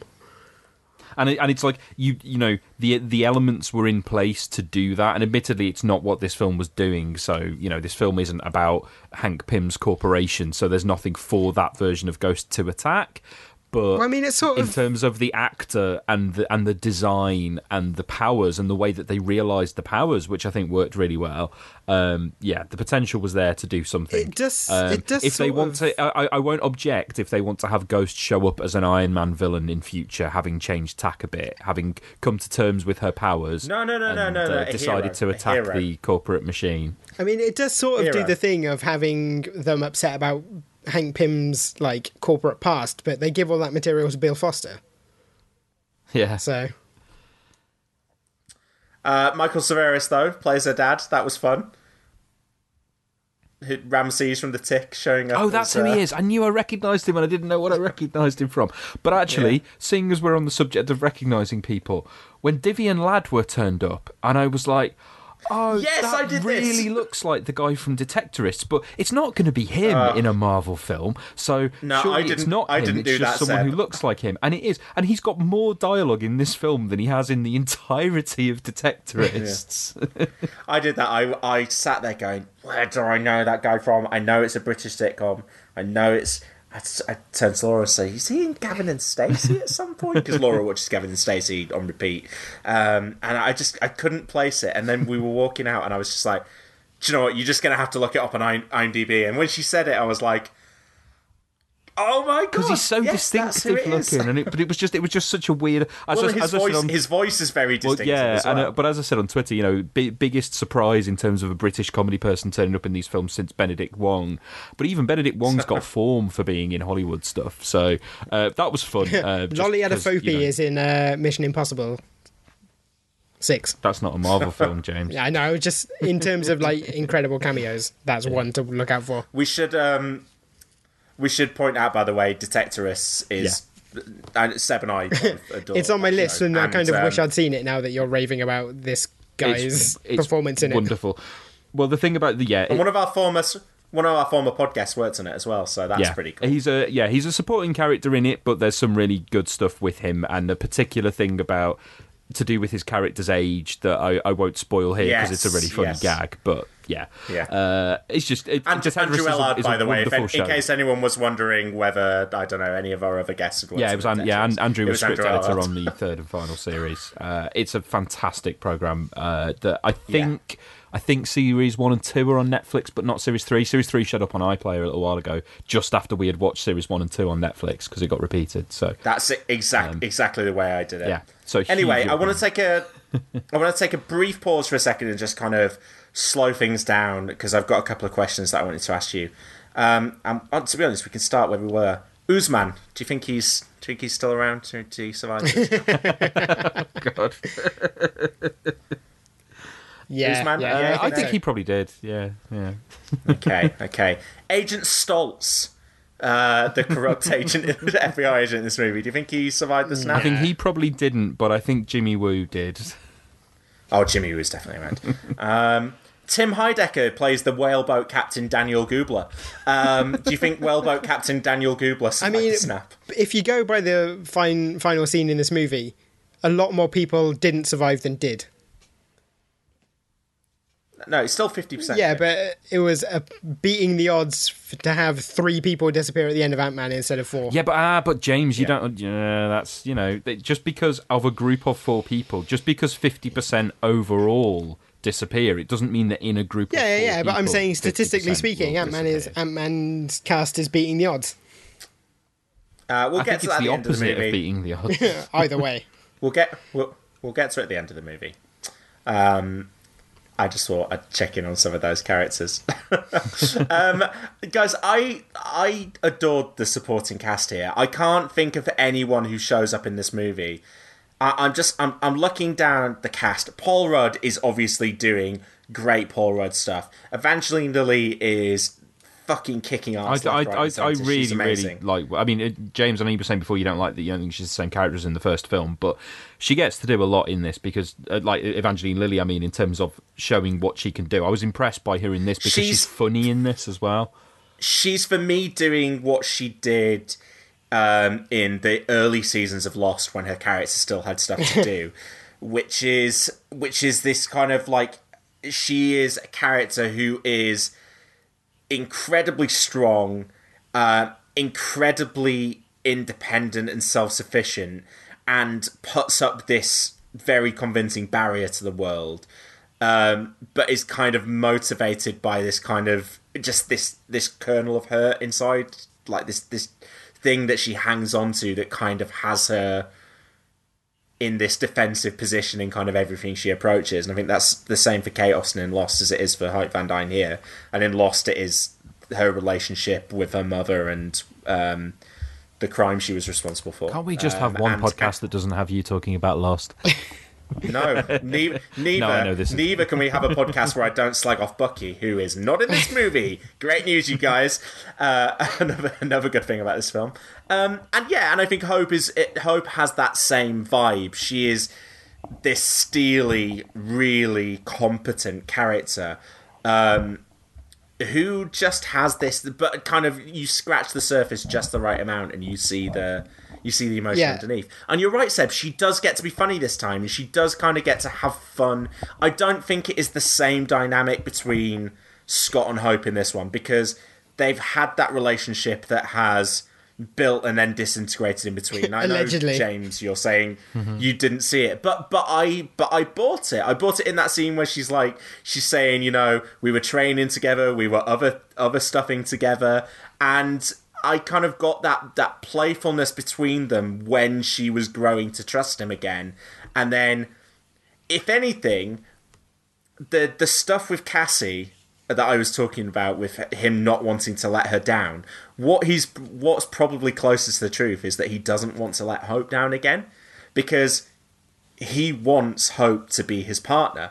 And what you see time and time again in this movie is her confidence in him being rebuilt and then shattered when he does something stupid. And he's like, and she's like, oh, is he the guy? Oh, no, he's still that idiot. He is still that idiot. Um, and I kind of liked that kind of balance going backwards and forwards throughout this movie. Whereas in the first movie, she just thought he was an idiot. She thought he was an idiot. She thought he was an idiot. And then out of the blue, they're kissing at the end. that I didn't. I didn't buy the arc mean, of their will, relationship in the like- first movie, but I really I will say. I agree that she's a better character in this film. I do think the fact that she's got multiple layers is why it doesn't feel like she's the same character to me. Because in the first one, she was just like antagonized and angry, and that that's was it for the whole of the time. first film. Yeah, you know, You can't criticize this film for giving her more. I'm just saying they established a character, and then in this film they go, no, they okay, well, it's a established an completely, absence completely of different character. Okay, I'm going to continue working my way down the cast. Michael Pena, still hilarious. Walton Goggins brings the Elmore Leonard because he always does. Bobby Cannavale and Judy Greer use just the right amount. T.I. and David Dastmalchian use just the right amount, and the Baba Yaga stuff is great. Um, Hannah John Kamen, I've already talked about being being. Uh, Can I just can I just really mention quickly as far as I'm the fact that she is an Argentinian orphan who was raised in America to have a British accent. This is an interesting idea. Uh, I don't do. Was she was she raised in America? Does it say that? I mean, And was she, or, or is she She was taken by she Shield, right? British. What she? But the and and was her father Argentinian, or was that just where he was doing the experiment because he was in she disgrace? certainly appeared ethnically Argentinian. I cannot speak any further than that. I mean, her mother could have been British. It didn't distract it distracted me. me. Anyway, Abby Ryder Fortson, great. Randall Park, hilarious. Yeah, he always is. He's in. really he's good. He's going to be an Aquaman, by the way, so look forward to that. Playing, from what I can tell, a similar role. Um, going to skip this one. Um, Laurence Fishburne. Uh, I like. I, do you know what they pulled off, which Man of Steel didn't? Making Laurence Fishburne run, and it didn't look ridiculous. Um, and Michael Douglas, who I think very, very effectively plays a prick. Um, I'm just going to bounce back only- because you because you um, I think you referenced before. I know it was a little bit jarring, but I did find it funny. But the Bobby Cannavale and Judy Greer, the the thing of like after the events of the first film, they just like unequivocally love Scott and Yeah, are that was completely on funny. his side was fun. just like the hugs was. Uh, How you doing, buddy? and also, I love the, the the very quick callback between uh, Randall Park saying, "How did you do that with the magic trick?" and then Bobby Cannavale doing it five minutes later was wonderful. The thing, the thing I liked Um, about that was that it portrayed uh, like divorced parent relationship in a way that you normally don't see on screen. Like you tend to get a Yeah. lot of the first movie, which is that like, oh, here's the new husband, he's a prick, and he hates the the old one, obviously. And in this one, actually, and it's also a often that modern- the ex-wife is really stern Yeah. and, and just exasperated and angry and Yeah, yeah and- them them being on his side you yeah, know, it was really really good, and actually FBI like was- a lot yeah. more representative of like a modern family structure, which is it's long overdue to see that sort of thing in movies. Yeah. Um, speaking of family structure, Janet returns by the end of this movie. So, um, two things that I think that this movie delivered less of than I was expecting was a the quantum realm and b Janet Van Dyne. yeah What did you guys think of Michelle Pfeiffer? Because I thought it was an odd performance. Was it a performance? I'm not. I'm not. I'm not willing to say bad, but I just um, it wasn't what I was expecting from that character, and I wondered what they were holding back. What I will say is, I am starting to reach a point where I'm disappointed if Marvel movies don't feature actors who used to be famous in the 80s and 90s de-aged to what they looked like in the 80s and 90s because uh, though what they did with Michelle Pfeiffer I was genuinely like if I didn't know that she was going to appear later in the movie, like at her actual age, I would have just been like, "Wow, Michelle Pfeiffer looks really good for her age in this film." Uh, I, ju- I I love the de aging. I always get a kick out of it because they do it so well, and they know that they're having fun with it now. That they can go, "Look, we have actually cast somebody from thirty years ago in our movie. We haven't had to just get a younger actor to play them." Um, I liked it a little bit less this time. I also thought that they weirdly. I don't know whether this is just me misremembering, but 30 years ago, so that'd be 1988. I'm sure Michelle Pfeiffer looked younger than that in 1988. There's a I've I've seen a comparison actually pictures of they they went for because I think they say it's 85. They were referencing uh they were referencing what Michael Douglas looked like around Wall Street, which was 87, Street, yeah. and Ladyhawke, which was 85 for Michelle Pfeiffer. Okay. Right, I, I, yeah, I don't know. It just. It's always a little bit uncanny valley, but it felt a little bit more so this time. I do think they're generally good at it. Yeah, I'm looking at Michelle Pfeiffer in Ladyhawke. She looks a lot younger there than she did in this movie. Um, ah, yeah, it just it it's it sat slightly oddly to me. But then I don't know. Does does Michelle Pfeiffer rock the the white hair in real life now? She doesn't, does she? Because I think Michelle Pfeiffer probably looks a lot younger. She probably in does. real life I than mean, she looks in I this think movie. they probably had to go with that because it's not like she could have dyed her hair in the quantum realm. Although it didn't, Well, apparently, it didn't stop she- her getting makeup and collagen injections. But There is So- a real sort of the film James. doesn't really address like what she's what she's been, been doing, doing for 30 years because So- the if she has been completely on her own uh, living Nope, for 30 she- years She hasn't. so Peyton Reed has given interviews about Uh, this. sorry, hang Um, on. and I don't give a shit what he because the- says in Whoa, whoa, interviews. whoa, whoa, whoa! Let me let me finish. Let me finish.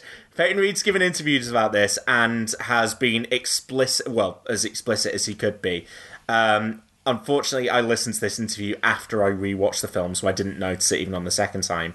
Apparently, if you are watching carefully during the quantum realm scenes with Janet, you can see essentially what in the background essentially what is a civilization down in the quantum realm. Right because the film she is- really should have explained that because i spent the film going well when they find her she's just going to be like she's going to have like regressed because like m- almost like more of her life has been spent on her own in this weird place than living in society with people I don't think they. Ca- it didn't seem like the film cared that much about addressing any. I of mean, the it did stuff. care a lot As about if- as if- saying being in the quantum realm will shatter your mind, and then it show has her show up fine.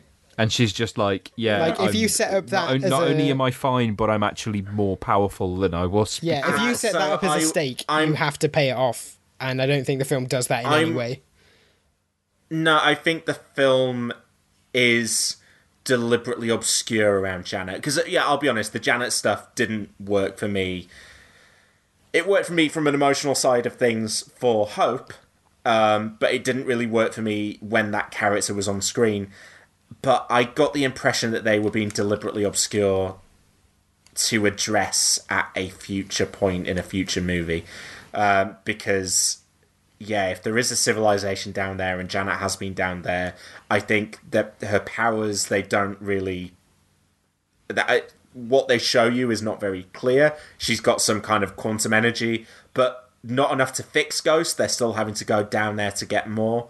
Um, and also, I just don't know whether she is. Uh, Chris Hewitt was talking about this in the Empire podcast as well. I don't know whether to believe that she is a goody because I also don't know whether to believe still at this point. I, I thought going into the first Ant Man movie that Hank Pym might make a turn and we'd find out that he was the villain. And increasingly throughout this film, you get you get this impression that he doesn't play well with others. He is he obviously he doesn't turn around on Scott as fast as Hope does. Um, he we find out what an asshole he was to Bill Foster, and it just seems like he didn't get on with anybody. There is, a, I don't know, with the Bill Foster thing. I think there's there's two sides there because Bill Foster doesn't cover himself in glory in this film either. So I don't think we can draw No, any but- conclusions about who was in no, the but right there's out the, of the two of them. There's the stuff you can't, but there's the stuff in the first film with Darren Cross as well, and you get the impression that maybe Darren Cross wouldn't have turned into that evil psychopath Mm, my- if Hank hadn't been such a dick to him in the first My place. feeling with how Hank comes across to me in these films is that he's fundamentally a good person who deals with Mm. people really, really badly. Like he just can't deal with people, and it's a personality flaw of his. But I don't think he's a bad person Yeah, I with bad don't think at he's, all. he's he doesn't do anything morally unconscionable. Yeah, he just he doesn't trust other people and he doesn't know how to emotionally interact with other people. I think is Mm. is what he's like, and I think that makes him an interesting character when you are largely dealing with a Marvel universe that's full of incredibly Yeah, charming Everyone people. being pals. yeah, uh, and ev- everyone being imagine, witty. I could just and, you imagine know, him as yeah. being one of these former Shield guys who was in Hydra, but when everyone exposed themselves, he went exposed No, I themselves. just, see, I just, I, I feel that's projecting a Hank Pym as an Yeah. asshole in the comics. Um, and in the ultimate, you know, he literally does turn on them. Um, I, I I don't get that impression from him at all. That that opening scene um, with him and Hope No, I- um, I- really I'm did a embellishing, lot by for the me way. in terms of feeling on his side, even though he's a dick. Um, I think he's a I, I dick to take everyone him very sincerely, to be honest. Yeah, me too. The, the, what I what I did wonder was so less that he's a villain, but more that he's a bit of a dick, and the things that he is passionate about are his wife and his daughter. And should in the next film it turn out that his wife has changed towards the villainous side while she's in the quantum realm, that he might align himself to her anyway. I, ju- I can't I can't speculate in those terms. Like I just saw nothing of that implication on screen. I just thought that I just thought everything around Janet was so deliberately obscure that I thought that they must be, or at least uh, at least playing their cards close enough to their chest that they could go in whatever I mean, direction. yeah, they that it's fair. to It's fair like that they could do that. that- but if if you're not going to actively set it up, I can't give them credit for it. No, that's fair. Yeah, I, I feel like there is a version of this film that's much more about that and had a load of stuff cut in order to make more room for being funny. By the way, I am very pro Paul Rudd. We'll talk about him in a second because I don't think we've talked much about him yet. Uh, very pro, pro Paul Rudd. Like him in this role, like him in the Marvel Cinematic Universe. If I had my way in Phase 4, Paul Rudd is moved over into another franchise as a supporting character, and this third movie is called The Wasp. Um, I st- stick him, stick him in a Thor movie or something. Make him the Mark Ruffalo of the next but movie. I, I don't I But- don't want to split then- those two up. I like them. I like them as a duo, but I think you call the third film The Wasp and Ant Man. That would be yeah. That that would equally be good. Um, or Ant Ant Ant Men and the Wasps. because I think I think the two characters and the two actors have got chemistry that works really well, and it's it's Yeah. not Tony and Pepper, but I feel slightly invested in their relationship in terms of wanting them to succeed. Uh, I like I like what they bring out in each other. If that doesn't sound uh, yes, you know. I I agree. I think the characters have been set up in such a way that they they feel like Hmm. a couple where you're like, oh yeah, both of these people make the other one a better what person. what I really like actually about Scott in this is that he has kind of become a, a Mr. Reliable in in these films in that you can you can put him in stuff and yeah the, this film isn't about him it's not about him at all but you can put him in something like this and you can drop him into those bits in Civil War and know exactly what you'll get know you'll get the, the Paul Rudd performance and I think in terms of how the the character and the actor who plays him uh, how how they how they relate to one another and, and how the character relates to the actor's strengths. It, it- it's just so reliable. It's like I I would never not want to see Paul Rudd, Scott Lang popping up in this Yeah. movies, and I appreciate that. And as I said this on Twitter, you know, I probably do have a bit of a problem when it comes to Paul Rudd, but um, you know, I accidentally watched Forgetting Sarah Marshall the day after seeing this. Ah, because you sound like you're from it. England. You sound like you're from London. Yeah, I didn't correct you on Twitter on Oh, that yeah, one, but London. you got the line wrong. Oh Yeah. shit, yeah, you're Uh, you completely like you're right. From London. Um, you know, that's not even his best damn film, it. but he is very funny in it. Um, but just you know, he's. But I, but I like the character too. I, th- I think I, you know, we understand that character. We know where he's at. Um, I think the, the the other thing I got from this was while I don't think that this film has the stakes of the worry of um, what Cassie will think of him, with the stuff with him and Cassie in this film and the stuff with um, Hank and Hope. Um, I just, you know, as it sound again, it sounds lame, but as, as a father of a daughter, I like that stuff in these films, and all the stuff with him, like playing with Cassie and stuff, was was great. I did and I did like that know. we got to see a superhero being a parent instead of being screwed up about their parents. Yeah, Yeah. Yeah, I I think a lot of that's refreshing. And I think what helps all of that is, like I said before, that the movie is very meticulous about each of those character arcs and each of those stories and each of those relationships. That it tells a definite story from the start of the movie to the end of the movie. And by the end of the movie, it does. I mean, they they literally play the Partridge Family. It's like everything is tied up in this happy bow. but so are all of the character arcs and so so are all the story arcs, and they feel very neat and tidy, and it feels it feels like the filmmakers are as invested in those characters and and those relationships as we are. And sometimes that doesn't come across or sometimes it feels like i think like tony stark is definitely guilty that marvel is guilty of this with tony stark is that sometimes they're like and this is the movie where we, we reveal this tiny sprinkling of his character arc and this is the movie where we hint at this thing about him and then we'll move on and we'll see if that becomes relevant again two or three movies down the line this is a movie that just goes yeah this is it's self-contained it's a story about these group of people over these three days and what they mean to each other. And by the end of the movie, we will have found our way to a new status quo. Um, yeah, and I, I, I, I thought it was it was so sweet. I really it like I, I loved those last five minutes of all of that, like seeing those people together, seeing Cassie with Scott and Hope, for example, was a, just a treat that I didn't realize I was waiting for. because I just like I like these characters and I want nice things to happen to them. yeah, no, yes, that that that one, yeah, I agree with. So let's let's talk Paul Rudd because uh, James, you said this movie wasn't funny. I just just so many small moments from Paul Rudd had me laughing. The the whole sequence of him in under house arrest at the start of the movie, I thought was great. Um, Paul Rudd being Paul Rudd, but being Paul Rudd in a really great way. Um, oh, by the way, in that sequence, did you guys spot the little the uh, Easter egg? Well, I, I presume an Easter egg about the uh, the finger snap when he was learning the online magic online, and they were talking about you see the snap over here, and that's the misdirect for something else. I want. I wondered whether I wondered whether that was a bit of foreshadowing for Avengers Four and how they're gonna get get things sorted. Maybe there's a big distraction play. Well, you know, or maybe, or maybe Doctor Strange did see one way out. Maybe right? that's what. Yes, exactly, and it is. Oh God, could you imagine if, similar to the end of Guardians of the Galaxy, it is Ant Man doing close up magic that distracts Thanos. they get the Infinity Gauntlet. Um, but yeah, so I loved all of that house arrest stuff.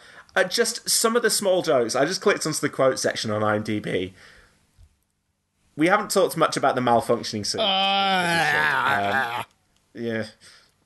Okay, uh, but when Scott is Scott is still tiny and he gets into the van and Hank says to him, "Hiya, champ. How was school today? You want a juice box and some string cheese?" And then Scott says, in all seriousness, "Do you really have that?"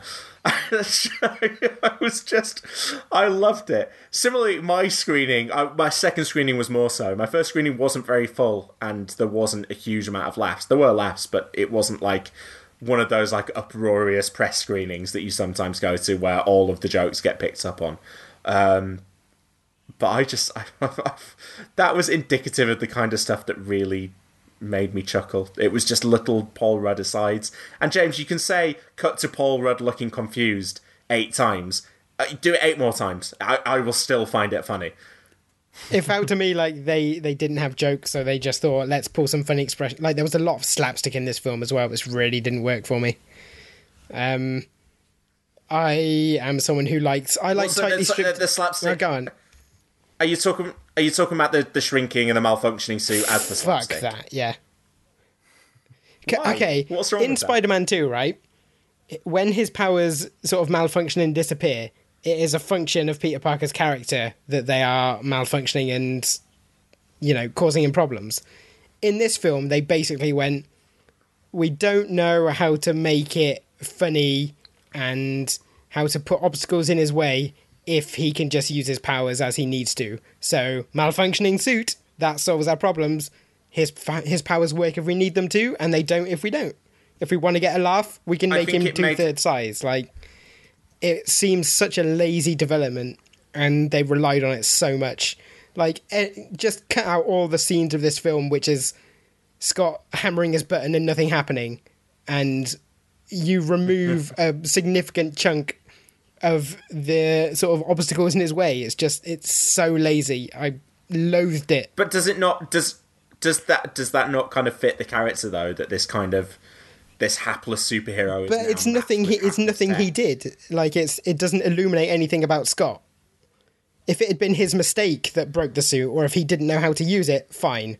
But sometimes he pressed the button and it worked. Sometimes he pressed it and it didn't. It's not. It's not a substitute for actual understand- writing. The, the one thing I didn't understand: why didn't he just put the For old suit on example. they had it? but I will, I will let them off on the on the excuse that they used it not to illuminate something about the character because whilst you cited an example where that is the case i don't think that always has to be the case and i think what they did here was insert some kind of macguffin into the movie for the purpose of comedy and that comedy was attained and al- That's the part I it- disagree it on. is yes and it's very it's very convenient you're right but it is convenient in a way to make scott the bumbling guy over there so we actually get to watch evangeline lilly properly kick ass and not and not have to even deal with him just take him out of the equation and make him do other stuff It just and make him battle and make him battle against it it didn't work for me. Like I don't know what more I can say. It just it seemed to me like an unnecessary contrivance. Did anyone else think that they were? This might, might just be my smutty brain, but the scene where he becomes really big in the janitor's closet and Evangeline Lilly climbs up onto his knee, to, on, onto his thigh to start playing with the thing. I thought there was a gag coming there.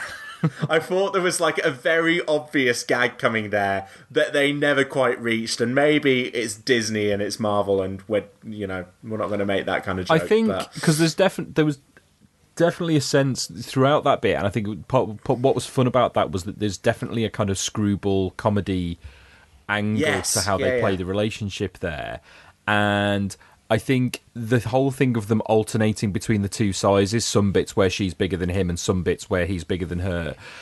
There did seem to me to be a sort of a, a flirty angle to it a little bit. I think. Do you think they're Oh, saving Giant Girl for the once- I mean, I hope so. You've got to save great. something because Um, they've I- done Ant Man and Giant Man now. So Um, well, I mean, maybe there's going to be more Quantum Realm stuff and original Wasp stuff. I don't, I, don't- I mean, who knows if they'll even get a threequel because these Marvel movies are going to look different. I think coming out the other end of Infinity War. I mean, I really hope Peyton Reed. Peyton Reed would be the first director if it happened to direct all three installments in a, don't write James Gunn off yet. Marvel franchise.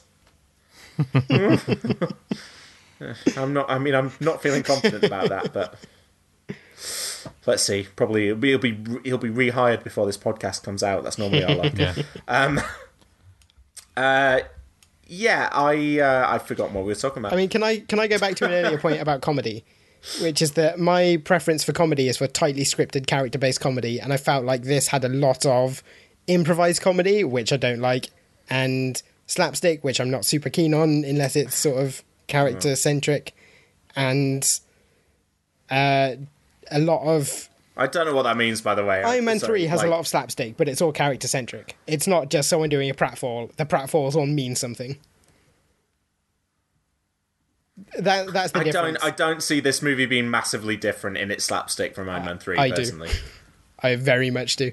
Um, and the other thing, I mean, what's? I mean, Iron Man Three did all the same stuff with a malfunctioning suit. yeah, but the point about the malfunctioning suit in that case was that it was related directly to Tony Stark's inability to get his shit together. Like he didn't have an alternative. But I don't- He was trying to he was trying to hold himself together, and that was represented in the way his suit performed.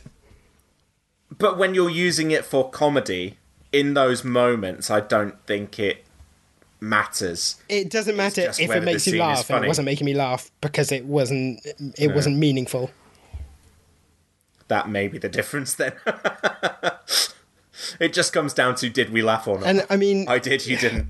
like the other the problem I had with the script in general is that it was so sort of basically there. Like it wasn't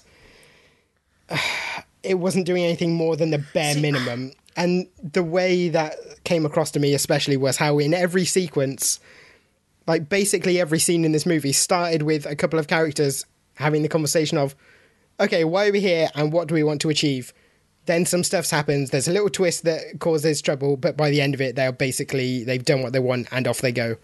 And Yeah, it's like a little episodic crime yeah, story. but yeah. it was like scene after scene after scene did that, and I just got so tired of having like the most bare functional dialogue in there when they could have been doing something interesting with the characters.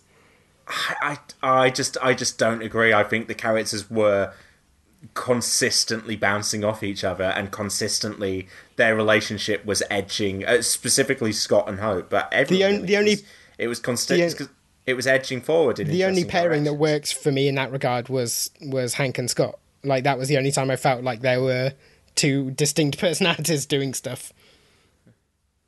I would also by the way massively uh, argue with your assertion that there is a lot of improvisation in this movie I just didn't I didn't get that sense because I, and I, I didn't feel like the dialogue I, I felt like the the callbacks to the jokes and the like I said at the start of the movie, the way that the emotional beats and the comedic beats of the movie were constantly interacting and kind of flipping and subverting at different points.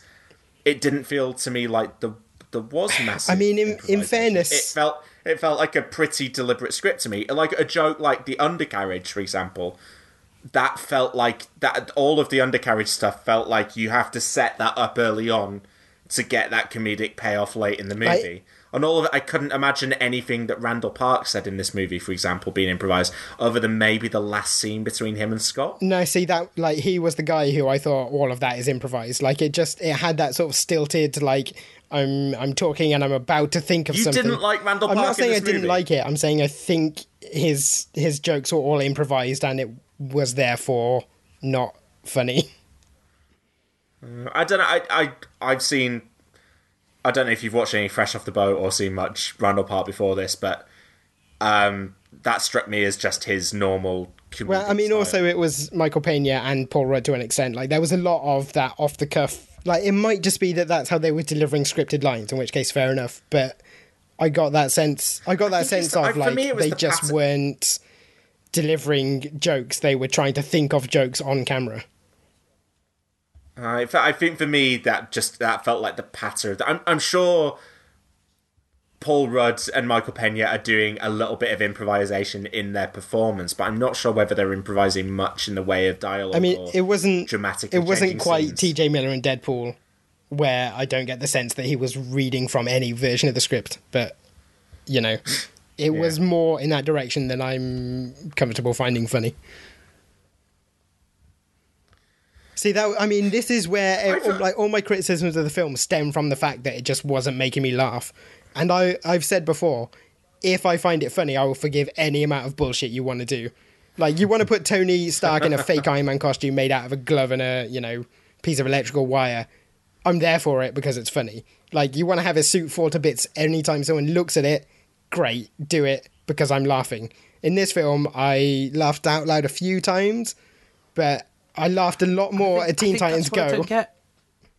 I don't get why why you didn't find more of it funny because yeah, you know, it, it is a point that we always agree on. That's that thing of I find you find it funny, so you'll forgive. And as you know, I think this film has problems with its villain and and potentially problems with its structure and sense of jeopardy at times and that kind of thing. But um, it's it's funny and fun. I don't get why you didn't find more of it funny. I, I, I, don't mean, I've talked for an hour what about. it would have had to have done to be. No, you've just said Seb, that you didn't the, find um, it funny. You didn't say why it's not. I just, yeah, I don't know. Seb, what was the what was the Paul Rudd moment that you thought was one of his very The best? the bit with him uh, when he's Janet, uh, he's oh right, yeah, okay, Uh, fine. just that's Nah. Just great. I mean, It's I think uh, isn't could- it lazy if, to- If you weren't enjoying it as much as I was, you could say it goes on too long. Isn't it lazy? I didn't think. Isn't it lazy to get laughs out of making uh, a man be feminine? no, because no, because that's, that's, not if just that's what, what the joke. doing. What? Yeah, that, and that's not that's not the joke. I think that's the joke is- Paul Rudd thought he was doing. No, because I it's don't the it's the it's the way he is with Hank and Hope as well, and that Yeah, no, no, I- looking- there's more to it. than looking that. and at that, them- and that scene has that scene has such an earnestness to it that I don't. looking I at don't them- think looking at them lovingly- just humour for me- the humour for me comes out looking at them the way that lovingly, it comes like, out of- as if it's the first time they're seeing them in 30 years. Funny. having him stroke their face like that's going towards oh isn't it funny if a man touches another man intimately like No, because For no, me, because where that's- where that scene it's- succeeds it's the weight is- of the their, their previous, you know, especially when you consider where Hank and Scott are in terms of their dynamic at that point, and the fact that you know that Scott and Hope have had that previous relationship that they're not in anymore. It's not just oh, it's. I mean, some people will probably laugh at it on the level of Paul Rudd is doing a slightly effeminate voice and he's stroking the face of another man. But, But I only- don't think that's just slightly. the joke that that's going for at all. I like think there's Paul more Rudd's, to Paul it Rudd's than not. He's not cranking it up to be some kind of. Yeah. like a slapstick pastiche. It's not. No, it's, yeah. I think there's a there is a. I don't want to use the word subtlety because it's not a subtle scene, but I think think I for think me as well, is a lot of the I think humour there is a comes way out that of he that carries balance. himself throughout that scene where he's thought about the performance, and I'm just eulogising about Paul Rudd here, but you know, for me, it, I was constantly. I think why that scene was so funny is because it was, it was so earnest, but Paul Rudd was doing that at the mm. same time.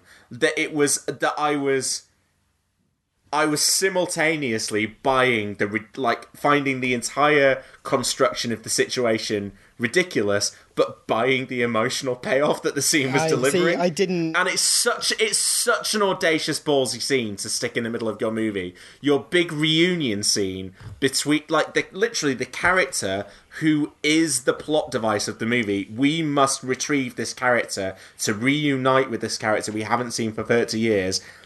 And they reunite with her. I think I would have bought that sequence more if we had spent any amount of time with Michelle Pfeiffer in in the film before like meeting her that way just meant for me it was Paul Rudd doing a you know effeminate impression. It wasn't it And wasn't a me- character. For me, that's the risk of the scene. nah. For me, that is the that is the ri- sorry. That's the risk that the scene has is your reaction, and for me, the payoff of the scene is my reaction. And so the filmmakers have taken that risk, and they've got some people reacting like me, and some just people yeah, reacting I like didn't you. I didn't buy any of the emotion in that scene and that's that's why I can't give it a pass because it's just it, I didn't find it funny and I didn't believe the emotional moment. It just came across as like absolute madness, like an attempt to be funny that completely fell flat on its face. We're never going to agree about this movie. No, I I'm think. interested to hear where you guys rank it amongst the others I haven't even I thought about haven't- that, to be honest. I, uh, because I, can tell it you I, it's um, bottom five for me. it's definitely probably bottom four. No. I think my bottom four. I think are Ant Man two, Guardians two, Thor two, and Hulk. I genuinely, I would rather Just watch bringing up my list any of now. the others. Okay. Du- du- du- du. Just off. Uh, it is definitely top 10. So it sits in the top half. Um, yeah. Probably, probably, probably close to Doctor Strange in the first Iron Man. I mean, it's it's probably it probably does still fall bottom half for me, but bottom half is not poor for me. It's like there are you know what like four, or five that I think are weak at the bottom. I mean, it's it's obviously not better than Ant Man. I think it's better than Incredible Hulk. It's better than Iron Man two. It's not better than Thor. Not better than Cap. Not better than Avengers. I'm just going through them chronologically. Uh, it's not better than Iron Man three. It's better than Thor: The Dark World. Not better than Winter Soldier. Not better than Guardians. It's better than Age of Ultron. It's not better than Ant Man. Uh, it's not better than Civil War. I would put it about on a par with Doctor Strange. Now that I look at it, uh, and I prefer Guardians 2, but I know you guys hate that. It's not as good as Homecoming. It's not as good as Ragnarok. It's not as good as Black Panther. So- Not as good as Infinity War. so it's bottom half, but but as I say, for me, it's only the bottom quarter that's poor. So it sounds to me like it's, really low down your list, Seb. I'd be interested to see what it, yeah, but it actually Doctor is. Strange is Doctor Strange is really low down my list, and Doctor Strange is great. You know, there, there, there's a there's a point. yeah, but that, that's why it's where, as I say, interesting only- to rank them. Like the only Yeah. bad films I think, aside from this one, are Iron Man two, Guardians two, Thor two, and Hulk, and maybe Age of Ultron if you're really harsh. Yeah, and I quite like Age of Ultron, and, and actually rewatching Iron Man two, as I think we talked mm. about at the time. Yeah, I mean, I, don't never think it's a hated Iron Man two like most people seem to. Mediocre. Yeah. And Iron Man two has a I think there are. T- I think there are. I think there are two for me. There are two bad MCU movies. Um, Thor 2 and Hulk? Incredible Hulk, and and, Yeah. and Thor two.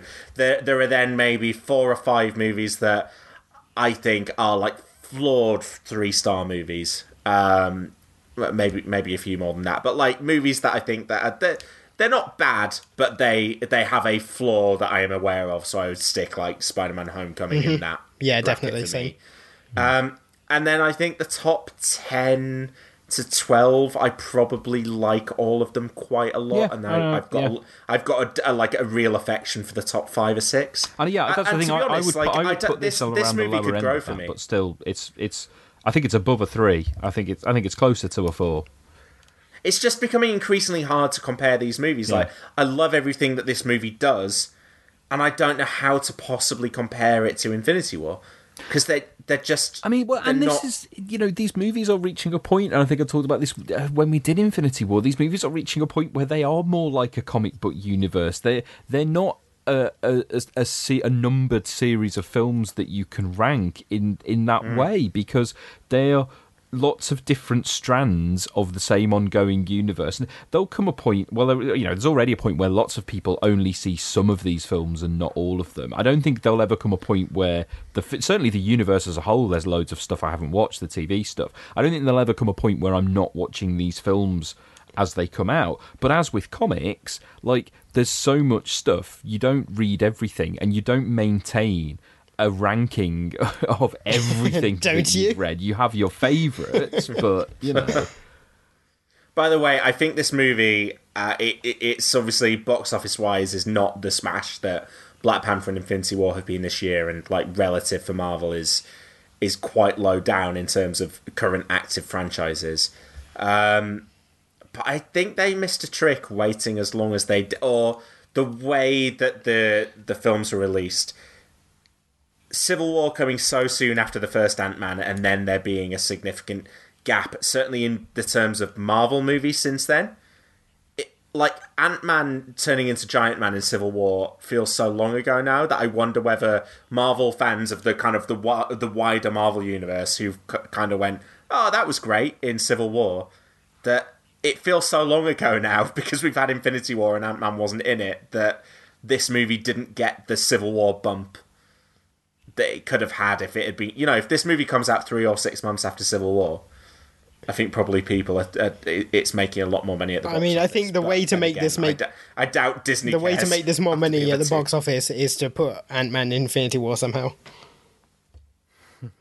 Well, I think he's going to be in the next one a lot. And let's get to that. So let's do the post credit stuff. So, had either of you, I heard some people saying, like, oh, but by the time I got, you know, because, you know, when this movie, when Infinity War had come out, there was, I saw some hot takes on the internet, like, God, how are they going to, like, how do they have the nerve to switch down to Ant Man next? Who's going to care about Ant Man? And and what Ant Man does brilliantly is for most of its running time, make you forget about the rest of the Marvel universe because it just doesn't bother to interact with it. Hmm.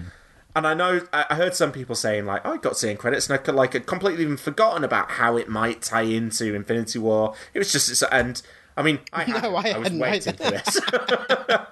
I was sat there going, "Which is it going to be mid credits or is it Yeah, going to be end credits?" And and are the people I think are going to disappear going to disappear? And as soon as that scene was set up in the way it was, I was like, "Right, okay." I know who is staying and who's mm-hmm. going then. Yeah. Because Which is You bullshit have in the to- first place because I really want to see the Wasp interacting with the Avengers, and they fucked that up for me. Mm, yes. I don't know whether this is just for, you know, the foreknowledge of knowing that Ant Man, that Paul Rudd was going to be a significant part of Avengers 4, that it didn't bother me. I would, lo- yeah, I would love to see Wasp more active part of that movie, but we kind of don't know how, like, we know we're going to see everyone in that movie in some way or another.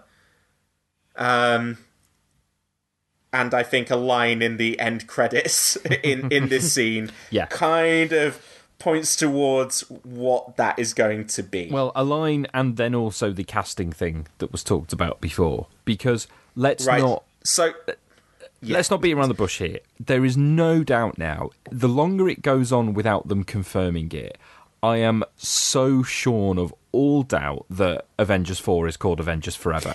Everyone thinks it, everyone knows it. There's no credible alternative being suggested.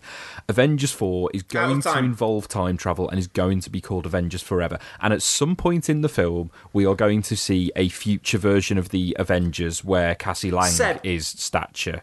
Unquestionably. Seb, explain explain to me why uh, Avengers Forever is a good title. Because, there was a, a it's popular the story. fourth film, and there was a Yeah. popular time travel Avengers storyline called Avengers Forever. And if it's the last film featuring this set of Avengers, it's it's a perfect title. How- Why do Yeah, need and it, and it this ties into? Wakanda Forever as Uh, well. like, because- it's it's got so well, many that's, layers. That's that's why. Yeah.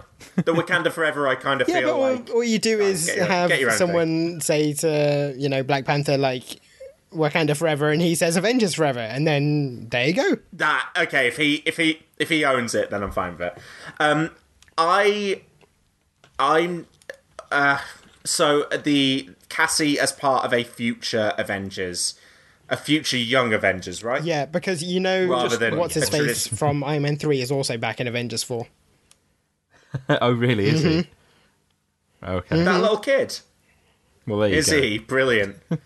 um, so we yeah, are totally I think we, going to see a, a team of. I don't think they're going to play a major part in the plot. I think we're going No, to no, at some no, no. point either you know jump forwards and we will see that these are the Avengers of the future. I think is what I think you see. probably do. You think do you think you jump forwards and then you I jump think back? I And then think you do- all the Avengers characters are going to be sent to different time frames, a la Avengers Forever, Mhm. and they are going to be retrieving the Infinity Stones, which have been scattered across time and space. And they're all going to come together which at the would, end. which would equally work. Which would equally work. So say say you send Ant Man back to the Battle of New Mhm. York. He's still interacting with Tony Stark and Captain America and Black Widow and all those characters, but he's interacting with the past Yep. version of them. Say you send Tony Stark to Xandar in 2014. Then you've got Tony Stark interacting with Peter and Drax and uh, Mhm. and uh, Gamora and all of Yep. the Guardians. That yeah, that would be fantastic. Say you send Black Widow to the future and she takes a young Avengers team Mhm. under her wing. Um, yeah, all of those things would be great. We should talk the, the line Sorry, yeah, I, specifically. I cut you off before talking about the line. Sorry. the line specifically, because I noticed this down the second time, is uh, so Michelle Pfeiffer talks about the tardigrades, uh, which I just I was just thinking Star Trek Discovery, and then uh, she said, "And don't get sucked into a time vortex. We won't be able to save you." Do you know who might be able to save him though? Brie Larson.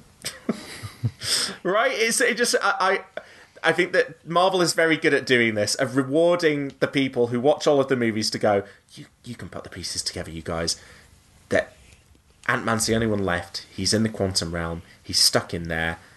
They've said don't go into a time vortex. Yeah, but what if he does? See, I Uh, and then what if my Captain theory Marvel gets him out of there? my theory for this is that having been roundly defeated at the end of uh, Avengers 3, Tony Stark spends the next 10, 20 years developing a time machine.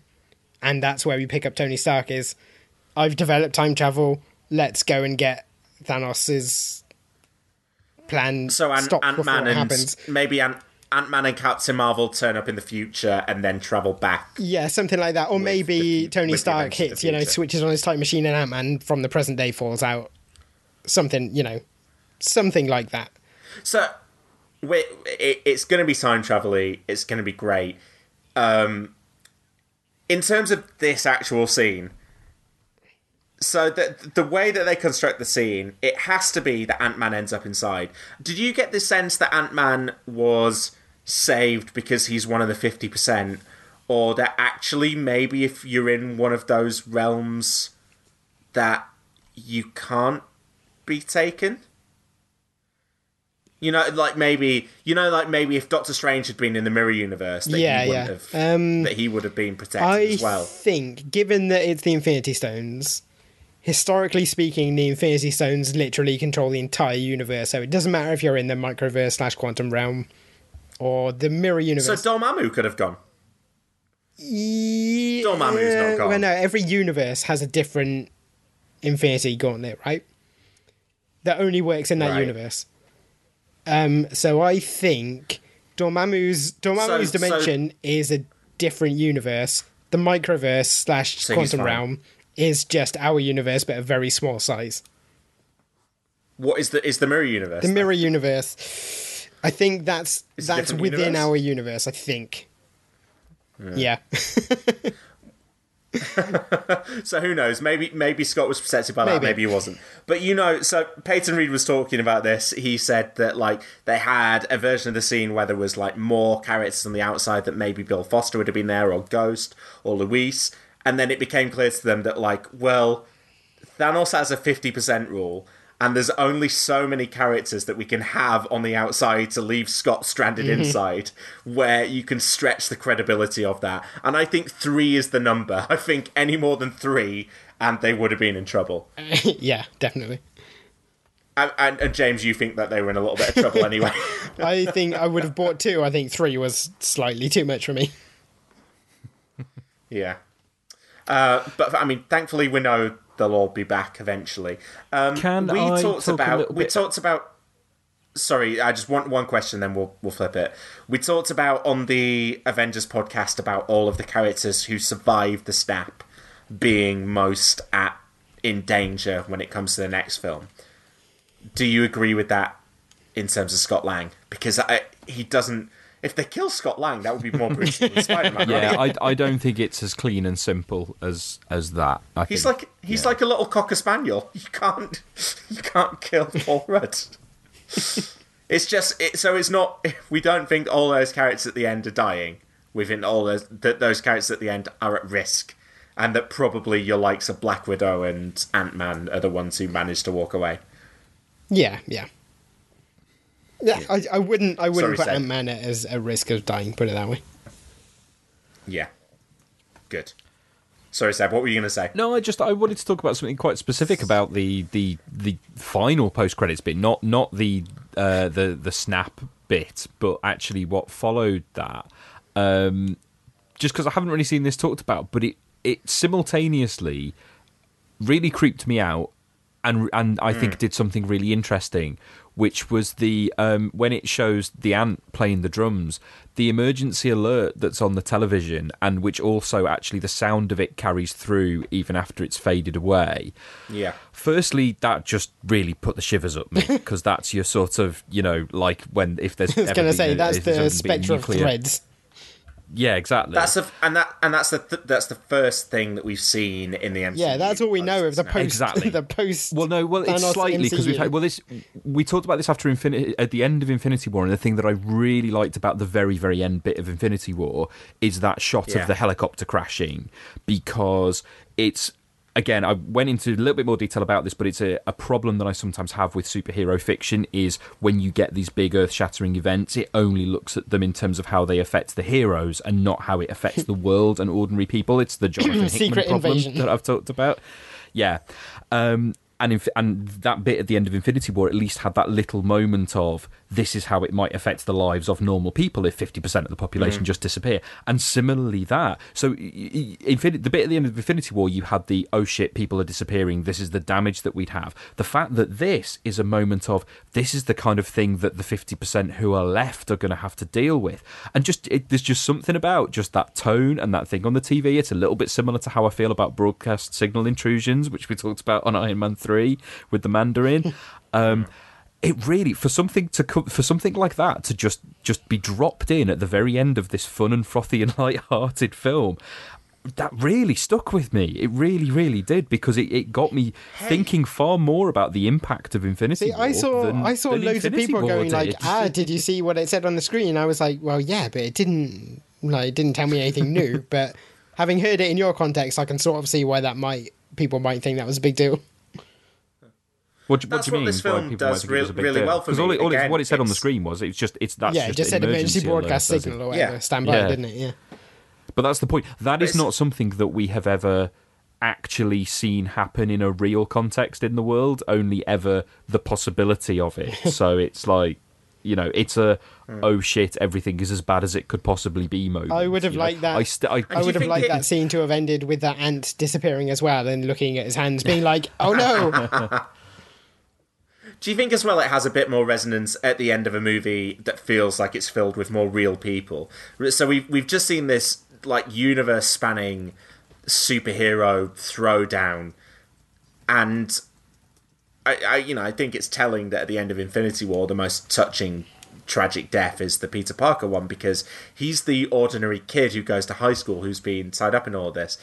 Ant Man feels a bit more like our own world. There are ordinary people in the background of that movie that there never are in Infinity War. I'm not sure that you ever just see an, an, average bloke walking around the back of the street, even when they're fighting in New York. Um, or in Edinburgh, I don't think you see normal people in Infinity War. It feels like Yeah. it is a battle going on between superheroes, and you get that at the end of this movie, and you kind of like it's heart and mouth stuff because you're like, oh. Hope and Hank and, and Janet, guess, who- who we, we now know her, but they're got and then and then uh, and that's Scott's apartment. That's where he was playing with his kid, and the emergency broadcast is playing.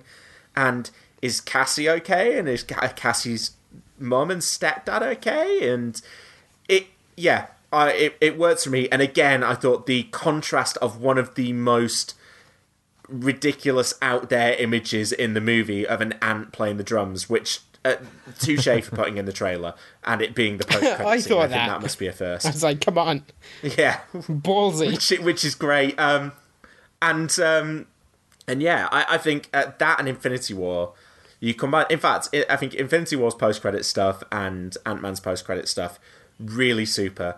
Shame about Black Panther and Bucky, but um, we can't have everything, can we?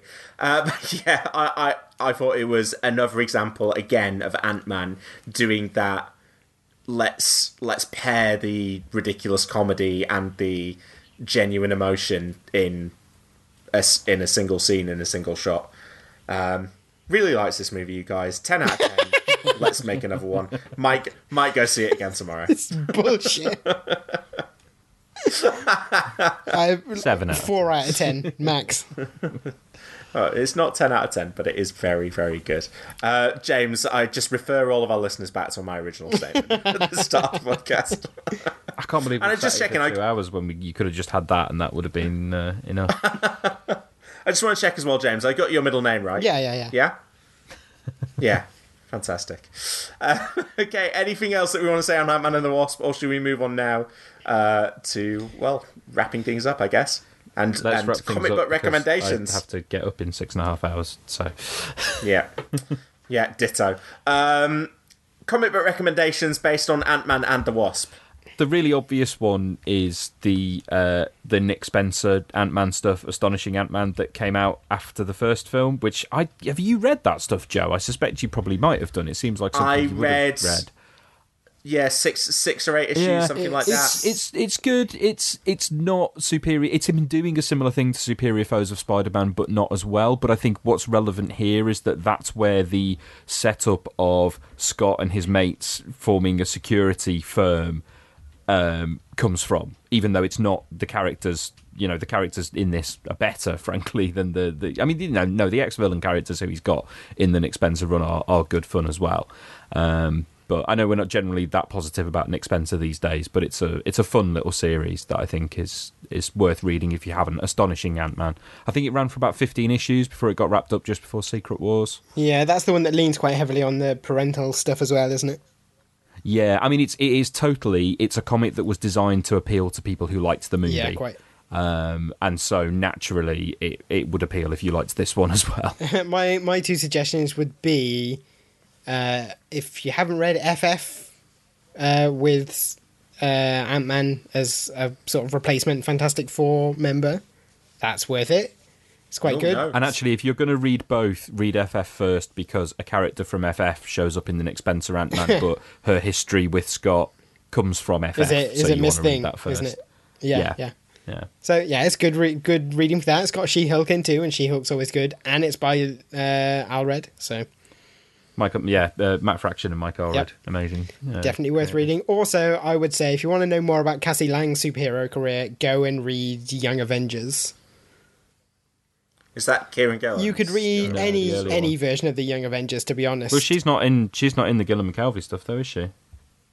Uh, She's not on that team. She's, yeah, she's in good, the, the Heinberg and good Chums, but point. she's not in the. Uh... Yeah, because she died. Remember, the reason why Young Avengers fans don't like the Gillen McKelvie stuff, even though it's better, is because it's different characters. Good point. So either read the original Allan Heinberg Young Avengers or Young Avengers: The Children's Crusade, which he is in. Excellent. Okay. Um, we'll move on to our final section now, which is the pitch. Which I know, listeners, you'll probably be thinking, "What's the point? You don't do them anymore." We'll do them on the next mini because we haven't done a mini Yes. for weeks and months, but we will The catch next- up on all of them. I the next mini-sode will essentially be a pitch special. So get ready I've for got that. a If you really good your- one for one of them, but right now I can't remember what it is. I need to go back, re-listen to what the question was, one. and then remember what my amazing answer was. Um, yeah, so it'll effectively be a pitch special. The next, um, the next minisode. I'm sure there'll be a little bit of news in there as well. But if you like pitches, download it. If you don't like our pitch segment, download it anyway, Sorry. but don't listen to it because if you download it, we still Yeah. get the stats. still get the stats. And honestly, what are we if not stat chasers? We're literally only in this for the download figures. And the Patreon money. Oh yeah, and the Marvel checks. Which James, I don't think you're going to get yours this month. um, so uh, the pitch for for uh, the next minisode is um, after Ant Man and the Wasp. I would like you to add a female superhero to the title of another superhero franchise. So take it can be it can be a franchise that has already ended. Um, you could take Sam Raimi's Spider Man, and I don't know, mate, that's Spider Man and Spider Gwen if you wanted. That's just an example. Or it could be a current one. You could take Captain America and, you know, do whatever you want there. So add a female superhero to the title of another superhero franchise, and we'll get to that on the next minisode. But that's it for this week's show. If you're enjoying the show, then please do subscribe on iTunes, Stitcher, Spotify, Overcast, Player FM. I'm sure you've all got podcast places that you can subscribe, and if you've got multiple, subscribe. on all Basically, anywhere anywhere just- that you can't get Alex Jones podcast. so just avoid us on Twitter. Um, uh, and you can support us on Patreon at patreon.com forward slash cinematic universe. And James, we would like to thank Adam Musgrave and Vincent Bryson. You guys. You keep us going, even after James has broken down our Marvel relationship and they've cancelled all the checks. You'll keep this podcast alive. Uh, you can find more episodes of the show at cinematicuniverse.com. Um, you can find James, uh, Seb writing about James Gunn on the Guardian's website. The fun fact about this is that I had a big go at Mike Cernovich and the alt right, and I got less splashback for that than I did from Zack Snyder fans. So not not about that, but in general. So what does that tell you? Oh, you should write. You should write about Snyder for the Guardian. That's the dream. um, If we're plugging stuff as well, uh, I, I wrote a thing about Cassie Lang for Den of Geek. And I also wrote a thing about uh, Captain Picard for Den of Geek, where I got accused of not liking Star Trek. Sounds about right. I didn't think any Star Trek And I- fans like Star Trek. And I've been on holiday, so I haven't written anything, but I have read The Shining, so um, it's good. You guys should read it. um, you can find more episodes of the show at cinematicuniverse.com. You can get in touch via Facebook, on Twitter at cine underscore verse, or you can send us an email to editorial at cinematicuniverse.com. Thanks for listening, and we'll see you next week. Goodbye. Goodbye.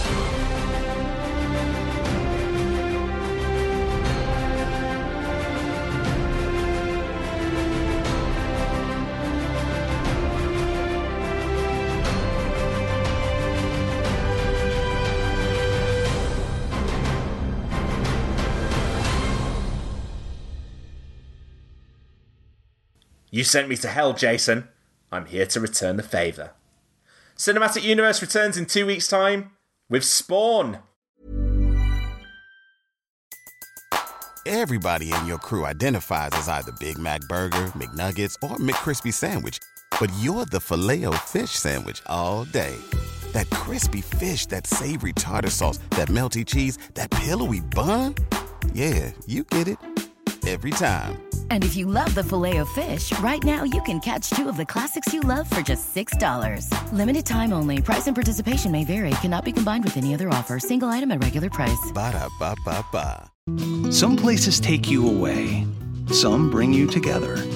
Marathon does both. Marathon is Florida's family key with something for everyone. You'll find museums and wildlife refuges, wide open beaches, miles of warm, clear water, and the historic Seven Mile Bridge. For more about Marathon and the latest safety protocols, visit fla-keys.com/marathon.